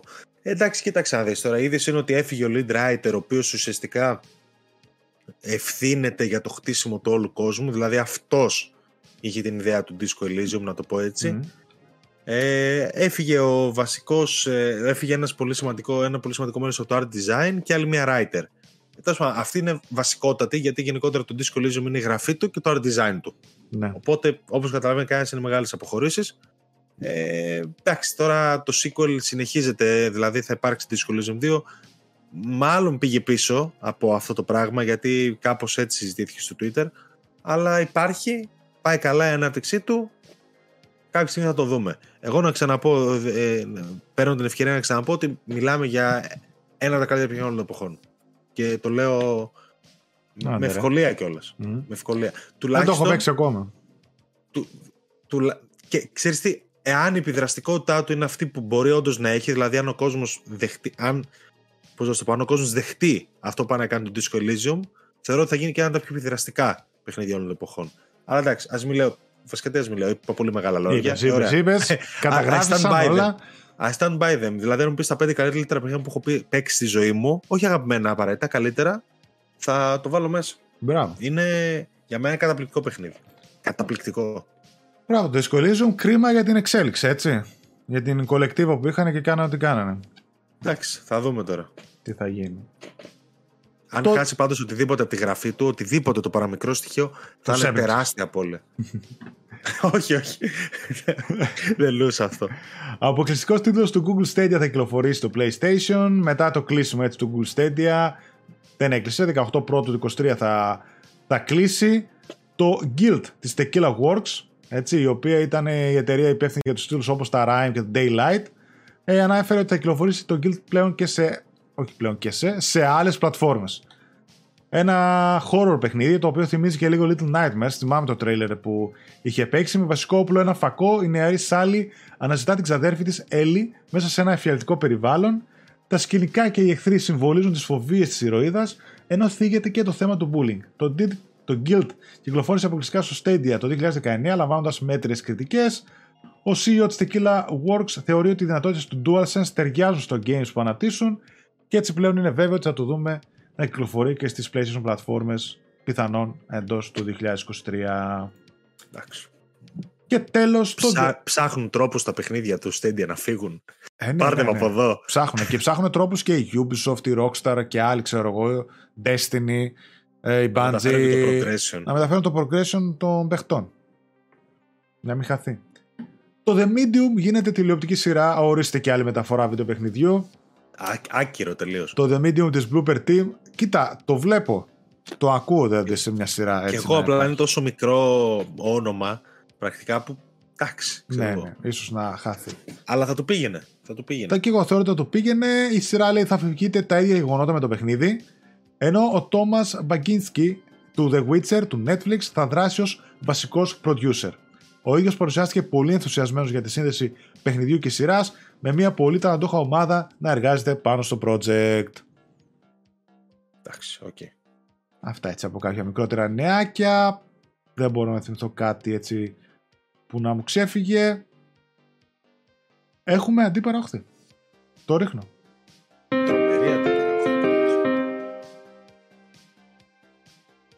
Χαμός. Θα ξεκινήσω από μια είδηση έτσι που βγήκε αυτές τις μέρες για το Steam Deck το οποίο σου λέει ότι πλέον έγινε διαθέσιμο χωρίς να υπάρχουν σειρές και προπαραγγελίες και το ένα και το άλλο. Και για το PS5 περιμένουμε ακόμα ζήσει. Και για το PS5 περιμένουμε ακόμα. Και εγώ αυτό σκέφτηκα. Και εγώ αυτό σκέφτηκα. Το Steam Deck κατάφερε ε, να πουλήσει ό,τι να πουλήσει, να εξαντληθούν, ξέρω εγώ, να πάρουν σε να πάρουν και πλέον η διαθεσιμότητα είναι κανονική. Μπορεί κάποιος να μπει και να τα αγοράσει κανονικότατα. Να σου πω σε αυτό το σημείο ότι το ήθελα, αλλά με έχει απογοητεύσει λίγο η διαθεσιμότητα των παιχνιδιών και η οθόνη του και η μπαταρία του. Οπότε όλα αυτά μαζί. Εντάξει, όχι ότι είχα λεφτά να το πάρω τώρα, αλλά θέλω να σου πω ότι το ψήνα πάρα πολύ περισσότερο από ένα Switch. Δεν έχω PC, να το τονίσω αυτό. Ε, αλλά δεν μ' αρέσει πολύ το τελικό προϊόν με βάση την τιμή του κιόλας.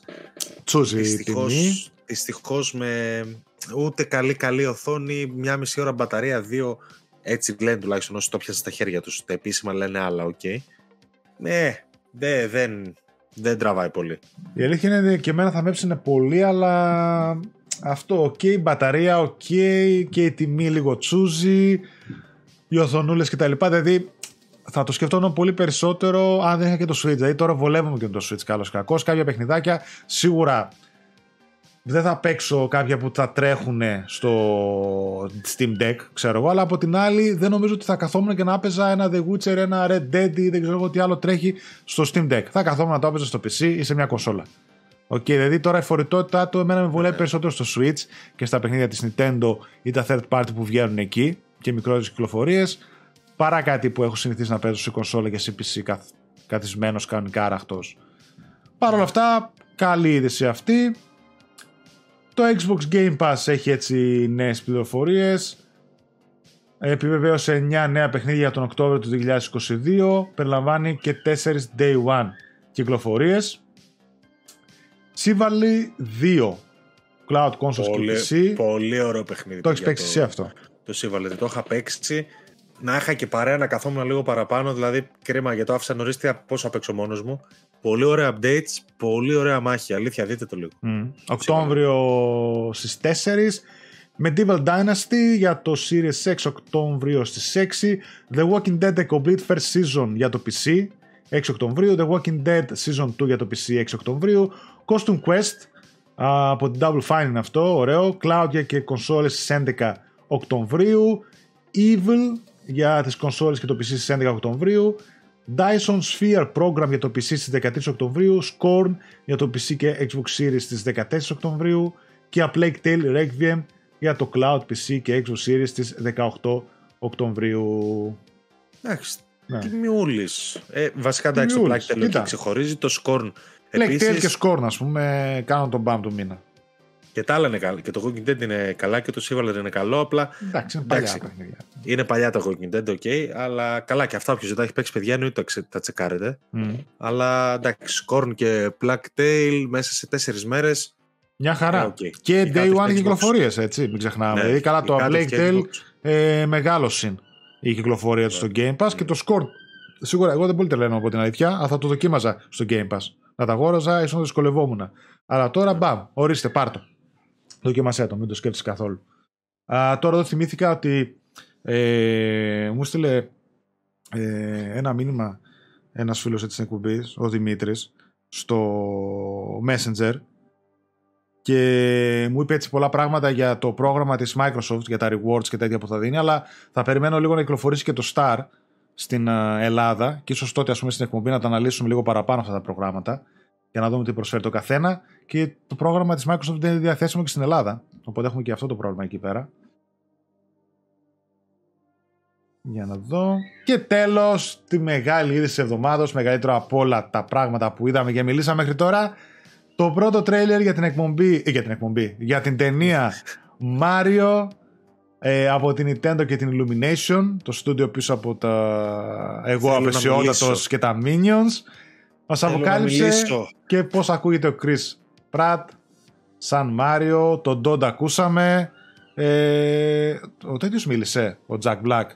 Και ο... βέβαια μίλησε. Α, μίλησε, ναι, ναι στην αρχή ας πούμε που βγαίνει. Πώς φάνηκε; Λοιπόν, ασχολούμαστε με τον Chris Pratt ενώ υπάρχει Jack Black. Ένα θα πω. Αυτό δεν το ήξερα. Παιδιά, ο Jack Black είναι ο καλύτερος άνθρωπος στον κόσμο. Ένα αυτό. Πρέπει να το ξέρουμε. Και θα δω την ταινία για τον Jack Black. Το δηλώνω. Ο Chris Pratt σαν Μάριο είναι εκτός του χρόνο. Δεν υπάρχει κανένας λόγος να είναι εκεί. Δεν ξέρω γιατί είναι εκεί. Ε, το animation μου άρεσε πάρα πολύ. Με έπεισε δηλαδή. Αυτά ήταν τρία σύντομα σχόλια που είχα να κάνω. Ο Chris Pratt πραγματικά μου μοιάζει τελείως σε φάση ότι κουβαλάει στα ρηλίκη που το κουβαλάει το Σταρελί και τον ξέρουν όλοι, οπότε γι' αυτό τον παίρνουμε για το ρόλο. Κατά Στάνταρ έτσι έγινε. Κατά τα άλλα μου φάνηκε τελείως άκυρη η επιλογή. Δεν ξέρω αν περίμενα να πάρουν Ιταλό ή να έχει Ιταλική προφορά, εν πάση περιπτώσει. Ε, και αυτό θα χαλούσε πολύ κόσμο νομίζω. Αλλά ο Πρατ, ενώ ο Μπάουζερ, π.χ. ο Τζακ Μπλακ ταιριάζει απόλυτα στον Μπάουζερ. Ναι. Ε, ο Μάριο δεν ταιριάζει. Καλύτερα να έπαιρναν Μα... Μάριο το, τον Φάνη το Λαμπρόπουλο που είχε κάνει και ένα σκετσάκι. Ναι. συνέλθετε. Καλύτερα να έπαιρναν τον Φάνη το Λαμπρόπουλο. Μια χαρά το έκανε. Μα ξέρεις, είχαν βγει κάποια άρθρα που λέγανε ότι είχε κάνει κάτι δηλώσεις ότι φοβερό, ξέρω εγώ, Μάριο, δεν θα ξαναδείτε τέτοιο Μάριο. Και εμένα φάνηκε απλά σαν να μιλάει, ξέρω εγώ. Δεν... Μα μιλάει. Δεν είναι αυτό το ρε παιδί που κάνει, δεν κάνει κάτι άλλο. Ξέρω, έχει γίνει, μη, εντάξει, έχει γίνει με τα memes εντωμεταξύ. Λέει ο Chris Pratt κάνει το καλύτερο impression του Chris Pratt που έχουμε ακούσει ποτέ. Κάτι τέτοια, εντάξει.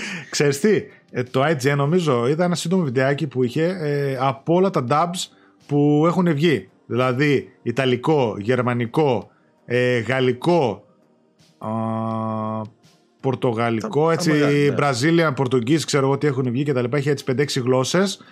Τα άκουσα όλα. Το πιο ωραίο που μ' άρεσε και θεωρώ ότι είναι πολύ πιστό στους χαρακτήρες, ε, τουλάχιστον του Μάριο, γιατί ήταν κομμένο μονάχα το Μάριο και ο Τόντ που μιλάνε, το γαλλικό. Το γαλλικό. Το γαλλικό, ρε φίλε. Okay. Μπε, ε, δεν ξέρω άμα θυμηθώ να το κατεβάσω, να τα βάλω έτσι να παίξει λίγο. Το γαλλικό είναι πάρα πάρα πολύ κοντά στο χαρακτήρα του Μάριο. Ούτε καν το τελικό. Το τελικό είναι λίγο πιο βαρύ η προφορά. Πιο βαριά η προφορά. Ξέρεις πώς θα είναι το ελληνικό. What is this;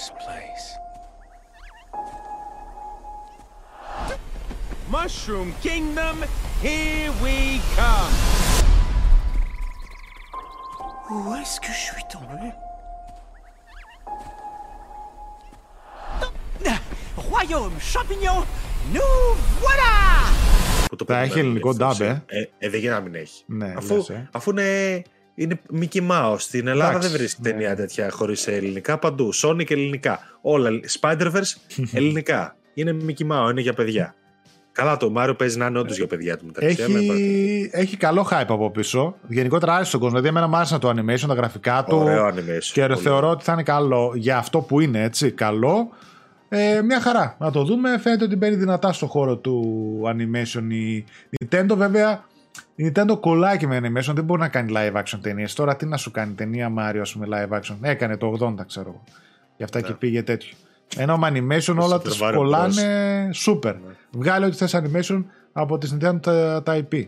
Ένα Metroid live action ξέρω εγώ, εντάξει θέλει λίγο προσπάθεια αρκετή Όχι, έχουν και τύχη ιδιαίτερα. ταλέντο. Δηλαδή, δηλαδή Zelda δεν μπορείς να φανταστείς τώρα live action. Ναι, με καμία ναι, Παναγία. είναι λίγο ζόρι. θα, θα έβγαινε όμως ένα τρομερό animation Zelda. Τρομερό, ε, και ξέρεις τι, και anime Zelda θα έβγαινε ναι, ναι, τρομερό ναι, και αν πιστεύω. εννοείται. εννοείται, εννοείται. Αυτά. Δεν ε, έχω κάτι άλλο έτσι από τις άλλες α, πλατφόρμες. Ρίχνω καρτέλα να playing. Ρίξε και ξεκίνα, πες μας. και ξέρεις, ακούω τριζόνια από πίσω. Δεν ξεκίνησα, το έκανα spoil στην εκπομπή, στην αρχή. Δεν έχω παίξει τίποτα αυτήν την εβδομάδα. Έφαγα τις Έπαιξα ώρες μου στην εγώ. τηλεόραση και στα παιδιά, οπότε σου δίνω τον λόγο να μας πεις τι παιχνιδάκι έπαιξες και μετά θα πάρω εγώ με την πρώτα σούλα που έχω. Ωραία, ωραία. Λοιπόν, ε, θα είμαι λακωνικός. Ε, μετά τα λεπάλια backstabbings που δέχτηκα στο PUBG από την ομάδα μου, ε, τον γύρισα αλλού. Και από πού να ξεκινήσω. Θα πω πρώτα για το Super Hot, το οποίο είναι το παιχνίδι που μπήκε στο VR, στο VR λέω καλά, στο Plus. Ε, το FPS, το 1 από τα 3. Το οποίο, παιδιά, πραγματικά δεν το περίμενα καθόλου. Δεν, είχα, δεν είχα ιδέα περί τίνος πρόκειται. Μου άρεσε πάρα πάρα πάρα πολύ. Ε, το βρήκα ευφυέστατο. Πολύ ωραία προσέγγιση για PS Plus. Μικρό. Μικρό, δηλαδή μια μισή ώρα νομίζω μου πήρε να το βγάλω. Δύο. Άντε, OK, okay, έχανα και συνέχεια γιατί είμαι ανίκανος. Ε, πάρα πολύ ωραίο FPS. Πολύ πρωτότυπη ιδέα. Πραγματικά μου άρεσε πάρα πολύ. Δεν το περίμενα. Δεν το περίμενα. Το έβαλα τελείως να το παίξω άντε λίγο να δω τι, τι χαζομάρα είναι αυτή για να το διαγράψω και κόλλησα. Δηλαδή τώρα περιμένω έξω, να βγει σε έκπτωση το τύπου expansion που έχει το οποίο είναι κάτι σαν sequel βέβαια από ό,τι κατάλαβα και να πάρω να παίξω και αυτό. Ε, ξαφνικά για τους αγαπημένους μήνες Plus.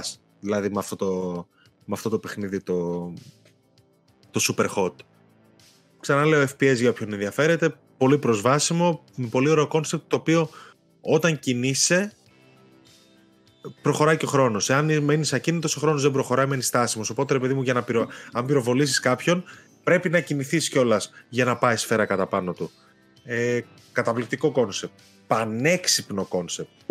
Ε, αυτά. Υπάρχει και VR, Super Hot, το οποίο επίσης μου είπαν τα παιδιά σε ένα post που έκανα στο Greek PlayStation Addicts ότι είναι φοβερή έκδοση του και για VR. Παίξτε το, θα πω Ήταν, αυτό την έκδοση για το VR δεν ήξερα ότι είναι έτσι showcase. Δηλαδή να βάλεις κάποιον να το δει, ρε παιδί μου το VR, βάλε του το Super Hot. Όχι, είναι πολύ ωραίο και το παιχνίδι. Δηλαδή, βάλω το παίξτο, δεν θα σου πάρει πολύ ωραία. βραδάκι που θα ράξεις, βάλω το παίξτο. Ε, εγώ δεν ήξερα καν ότι υπάρχει Super Hot που να μην είναι VR. Αυτό δεν είναι showcase, είναι ένα πολύ ωραίο παιχνιδάκι. Αλλά το concept είναι φανταστικό. Πολύ έξυπνο concept, αλήθεια. Και πολύ ωραίο combat, ε, ιδιαίτερο βέβαια. Παίξτε το Super Hot, παιδιά. Μεγάλη έκπληξη του μήνα και δοκίμασα και Hot Wheels, αλλά θα το πω την επόμενη εβδομάδα γιατί θέλω να παίξω λίγο παραπάνω. Και αυτό μου άρεσε πολύ. Ε, οπότε ξαφνικά από εκεί που έκραζα το μήνα στην προηγούμενη εκπομπή πηγαίνετε δείτε τι. Ε, ξαφνικά είμαι σε φάση μπράβο ρε Sony, ξέρω εγώ, έλα πάρτα, πάρε μας τα υπάρχοντα. Ε, συνεχίζω με FIFA 23 που παρασύρθηκα σαν, ε, σαν υπερκαταναλωτικό γουρούνι που είμαι και το αγόρασα ενώ έλεγα δεν υπάρχει περίπτωση στα 30 ευρώ κτλ. Το οποίο FIFA 23 εντάξει δεν έχει συγκλονιστικές διαφορές προφανώς Έχουμε review, έχουμε πολλά στο site. Μπείτε, δείτε και στο site και στο κανάλι. Ο Γιώργος έχει καλύψει τα πάντα γύρω το παιχνίδι, να πούμε εδώ. Αφιερώματα ναι, ναι. κτλ.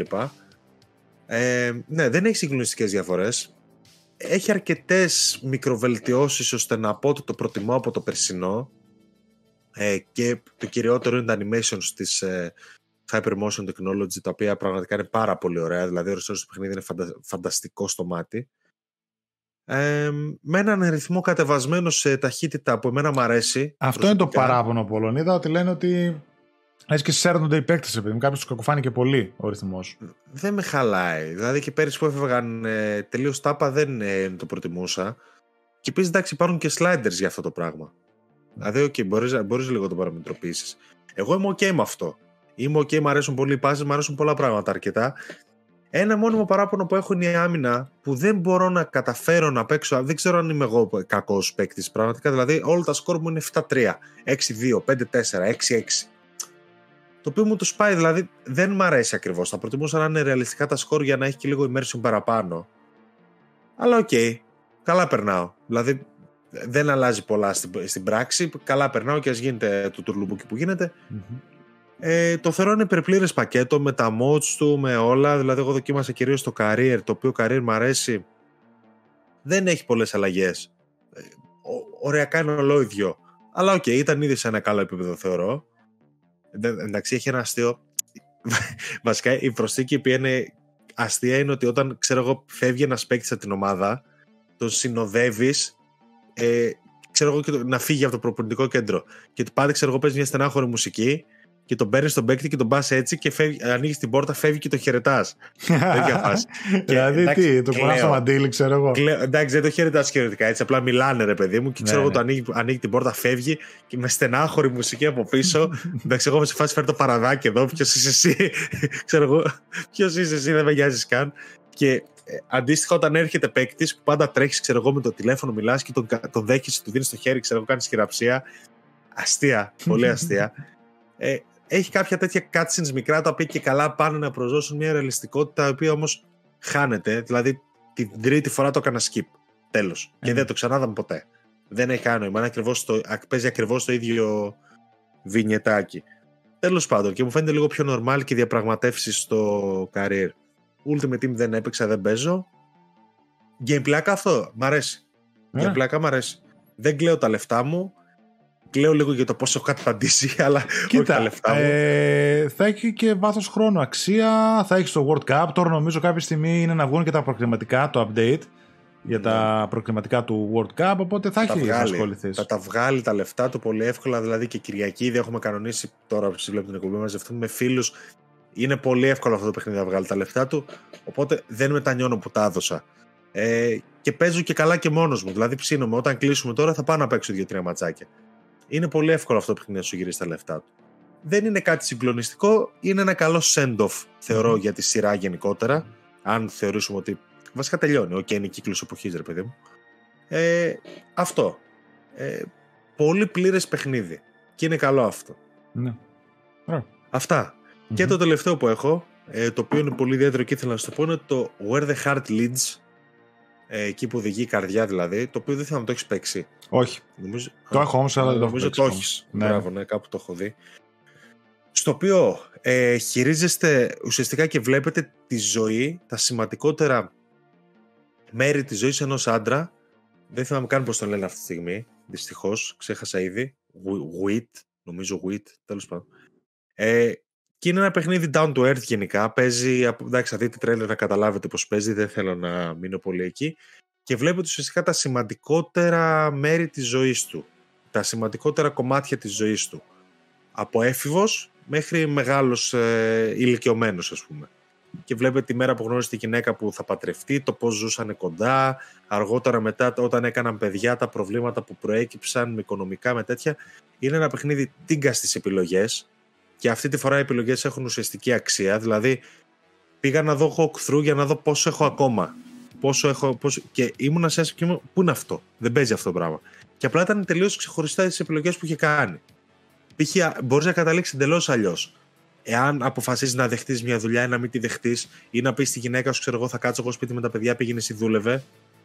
Ε, σε πολλούς μπορεί να μην ακούγεται ενδιαφέρον το κόνσεπτ. Ομολογώ σε πρώτη ανάγνωση ούτε εμένα μου ακουγόταν, αλλά με ένοιαξαν πάρα πολλοί χαρακτήρες. Ε, Κεντρικό χαρακτήρα. Εκεί κερδίζουν αυτά. Με τις Ε, Εμένα με επιλογές. ένοιαξε. Με ένοιαξε πάρα πολύ. Με ένοιαξε ο αδερφός του που είχε προβλήματα με τα ναρκωτικά όταν ήταν νέος, οι γονείς του που ο πατέρας του είχε ένα μυστικό από τη μάνα. Δηλαδή, πάρα πολύ με ένιωξαν αυτά. Όταν έκαναν τα δύο παιδιά και είχαν σπίτι και είχαν ευκαιρίες για δουλειές, πραγματικά σκεφτόμουν και το καθ... και καθόμουν και το σκεφτόμουν. Εάν θα πω ότι ξέρεις τι, θα πάρω αυτή τη δουλειά για να βγάλω παραπάνω λεφτά και αυτό σημαίνει ότι πρέπει να, προλάβουν baby, να προσλάβουν babysitter. Μμ. Ε, εν πάση περιπτώσει, αυτό έχει, είναι ένα παιχνίδι με διάλογο. Εντάξει, το gameplay του είναι ουσιαστικά πήγαινε από εδώ από εκεί, κάνει λίγο interact. ε, δεν έχει πολύ gameplay ουσιαστικό. Ε, πολύ διάλογο, πολλές επιλογές στους διαλόγους που καθορίζουν πάρα πολύ το μέλλον. Και ένα παιχνίδι που πραγματικά αγάπησα πάρα πολύ. Ε, είναι 10-12 ώρες, κάπου τόσο. Δεν ξέρω σε ποιον να το προτείνω, γιατί σου λέω το κόνσεπτ του να παίζει κάποιος τη ζωή του σε video games σε φάση να κάνει και εκεί επιλογές, γιατί οικονομικά μπορεί να μην τον ψήνει, έτσι. Ναι. Ε, εγώ που δεν έχω σκυλιά παιδιά γατιά και δεν έχω αντιμετωπίσει αυτές τις υποχρεώσεις, μ' άρεσε να τις βλέπω. Το και να li- αποφασίσω Life πάνω σε Simulator. αυτές. ναι, το Life Adult Simulator. Life Simulator. Έχει πολύ ωραίες δυναμικές τους χαρακτήρες. Μ' άρεσαν πάρα πολύ. Δηλαδή, όταν έρχεται η γυναίκα και του λέει ότι ξέρω εγώ, ο πρώην μου μου έχει προτείνει μια πολύ καλή δουλειά, αλλά πρέπει να είμαι με αυτόν. Θέλω να σου πω ότι είναι ένα κόνσεπτ που έχει ενδιαφέρον να δεις πώς θα εξελιχθεί. Σε κρατάει. Θες να δεις το επόμενο, γιατί σκέψου ότι παίζεις, ξέρω εγώ, αυτό, τελειώνεις, βλέπεις κάποια και πάει δύο χρόνια μετά. Σκιπάρει δύο χρόνια μετά, ή μισό χρόνο μετά, ή τρεις μήνες μετά. Και βλέπεις πώς εξελίχθηκε η επιλογή σου και πού σας έφερε. Ε, ναι, ένα παιχνίδι που μου άρεσε πάρα πολύ. Έχει τα ελαττωματάκια του, εντάξει, οκ, κάνει και κάποιες κοιλιές στο pacing. Αλλά πραγματικά δεν το περίμενα. Πολύ ευχάριστη έκπληξη. Ναι. Μου, έκατσε, μου έκατσε πολύ καλά. Υπάρχει και σε retail να πω. Δεν φαντάζομαι να έχει εξαντληθεί, αλλά το έχω δει σε αρκετά μαγαζιά στο Scrooge. Εγώ ψηφιακό το έχω, δυστυχώς. Ε, αυτά. Where the Heart Leads, παίξτε το. Super Hot, παίξτε το. Είχα καλή εβδομάδα. Ωραία, μπράβο. Εδώ τώρα θυμήθηκα ότι, γιατί πριν πήγα και στις εκτόσεις, α, είδα ότι τα season pass του Hot Wheels βάλαν σε έκπτωση, εντελώς τυχαία με το που μπήκε στο PS Plus. Έτσι. Ναι. Τρία season Εντελώς. passes. Θα βάλαν έκπτωση από 30 ευρώ στα 17, αν θυμάμαι καλά, ή βγάλαν ένα GOTY Edition Upgrade, ξέρω εγώ, στα 45 ευρώ που έχει μέσα και τα τρία season passes και άλλα κάποια άλλα bonuses. Το θυμήθηκα τώρα εδώ που λέγαμε. Εγώ, όπως είπα, δεν έπαιξα κάτι. Ευελπιστώ να παίξω κάτι την ε, επόμενη εβδομάδα και σιγά σιγά θα έχουμε και μεγάλες κυκλοφορίες. Δεν είναι ότι θα ασχολιόμαστε και με εκείνε, οπότε θα ακούτε και από την εκπομπή για πιο έτσι, μεγάλα παιχνίδια και σύγχρονα. Εγώ έχω μια Εδώ, πρόταση. sorry, ε, τώρα τα παιδιά στέλνουν στο chat και το βλέπω Μμμ. στην ομαδική ότι η Blue Point βοήθησε στον God of War. Α, Έκανε outsourcing, ουσιαστικά το αυτό που λέμε, ρε παιδί μου. Δηλαδή έχει ένα logo που δείχνει ποια studio βοήθησαν. Ε, το σημαντικότερο από αυτά είναι η Blue Point του Demon's Souls Remake. μπράβο. Μπράβο την Blue Τα Point. αναφέρω, τα αναφέρω γιατί δείχνει ότι Ναι. εντάξει, τα studio του PlayStation έχουν μια κάποια συνεννόηση. Και είναι ότι η Blue Point, επειδή δεν ξέρουμε και σε τι δουλεύει ακόμα πάνω κάτω, έτσι. Ναι, δεν έχουμε ιδέα. Ναι. Ναι.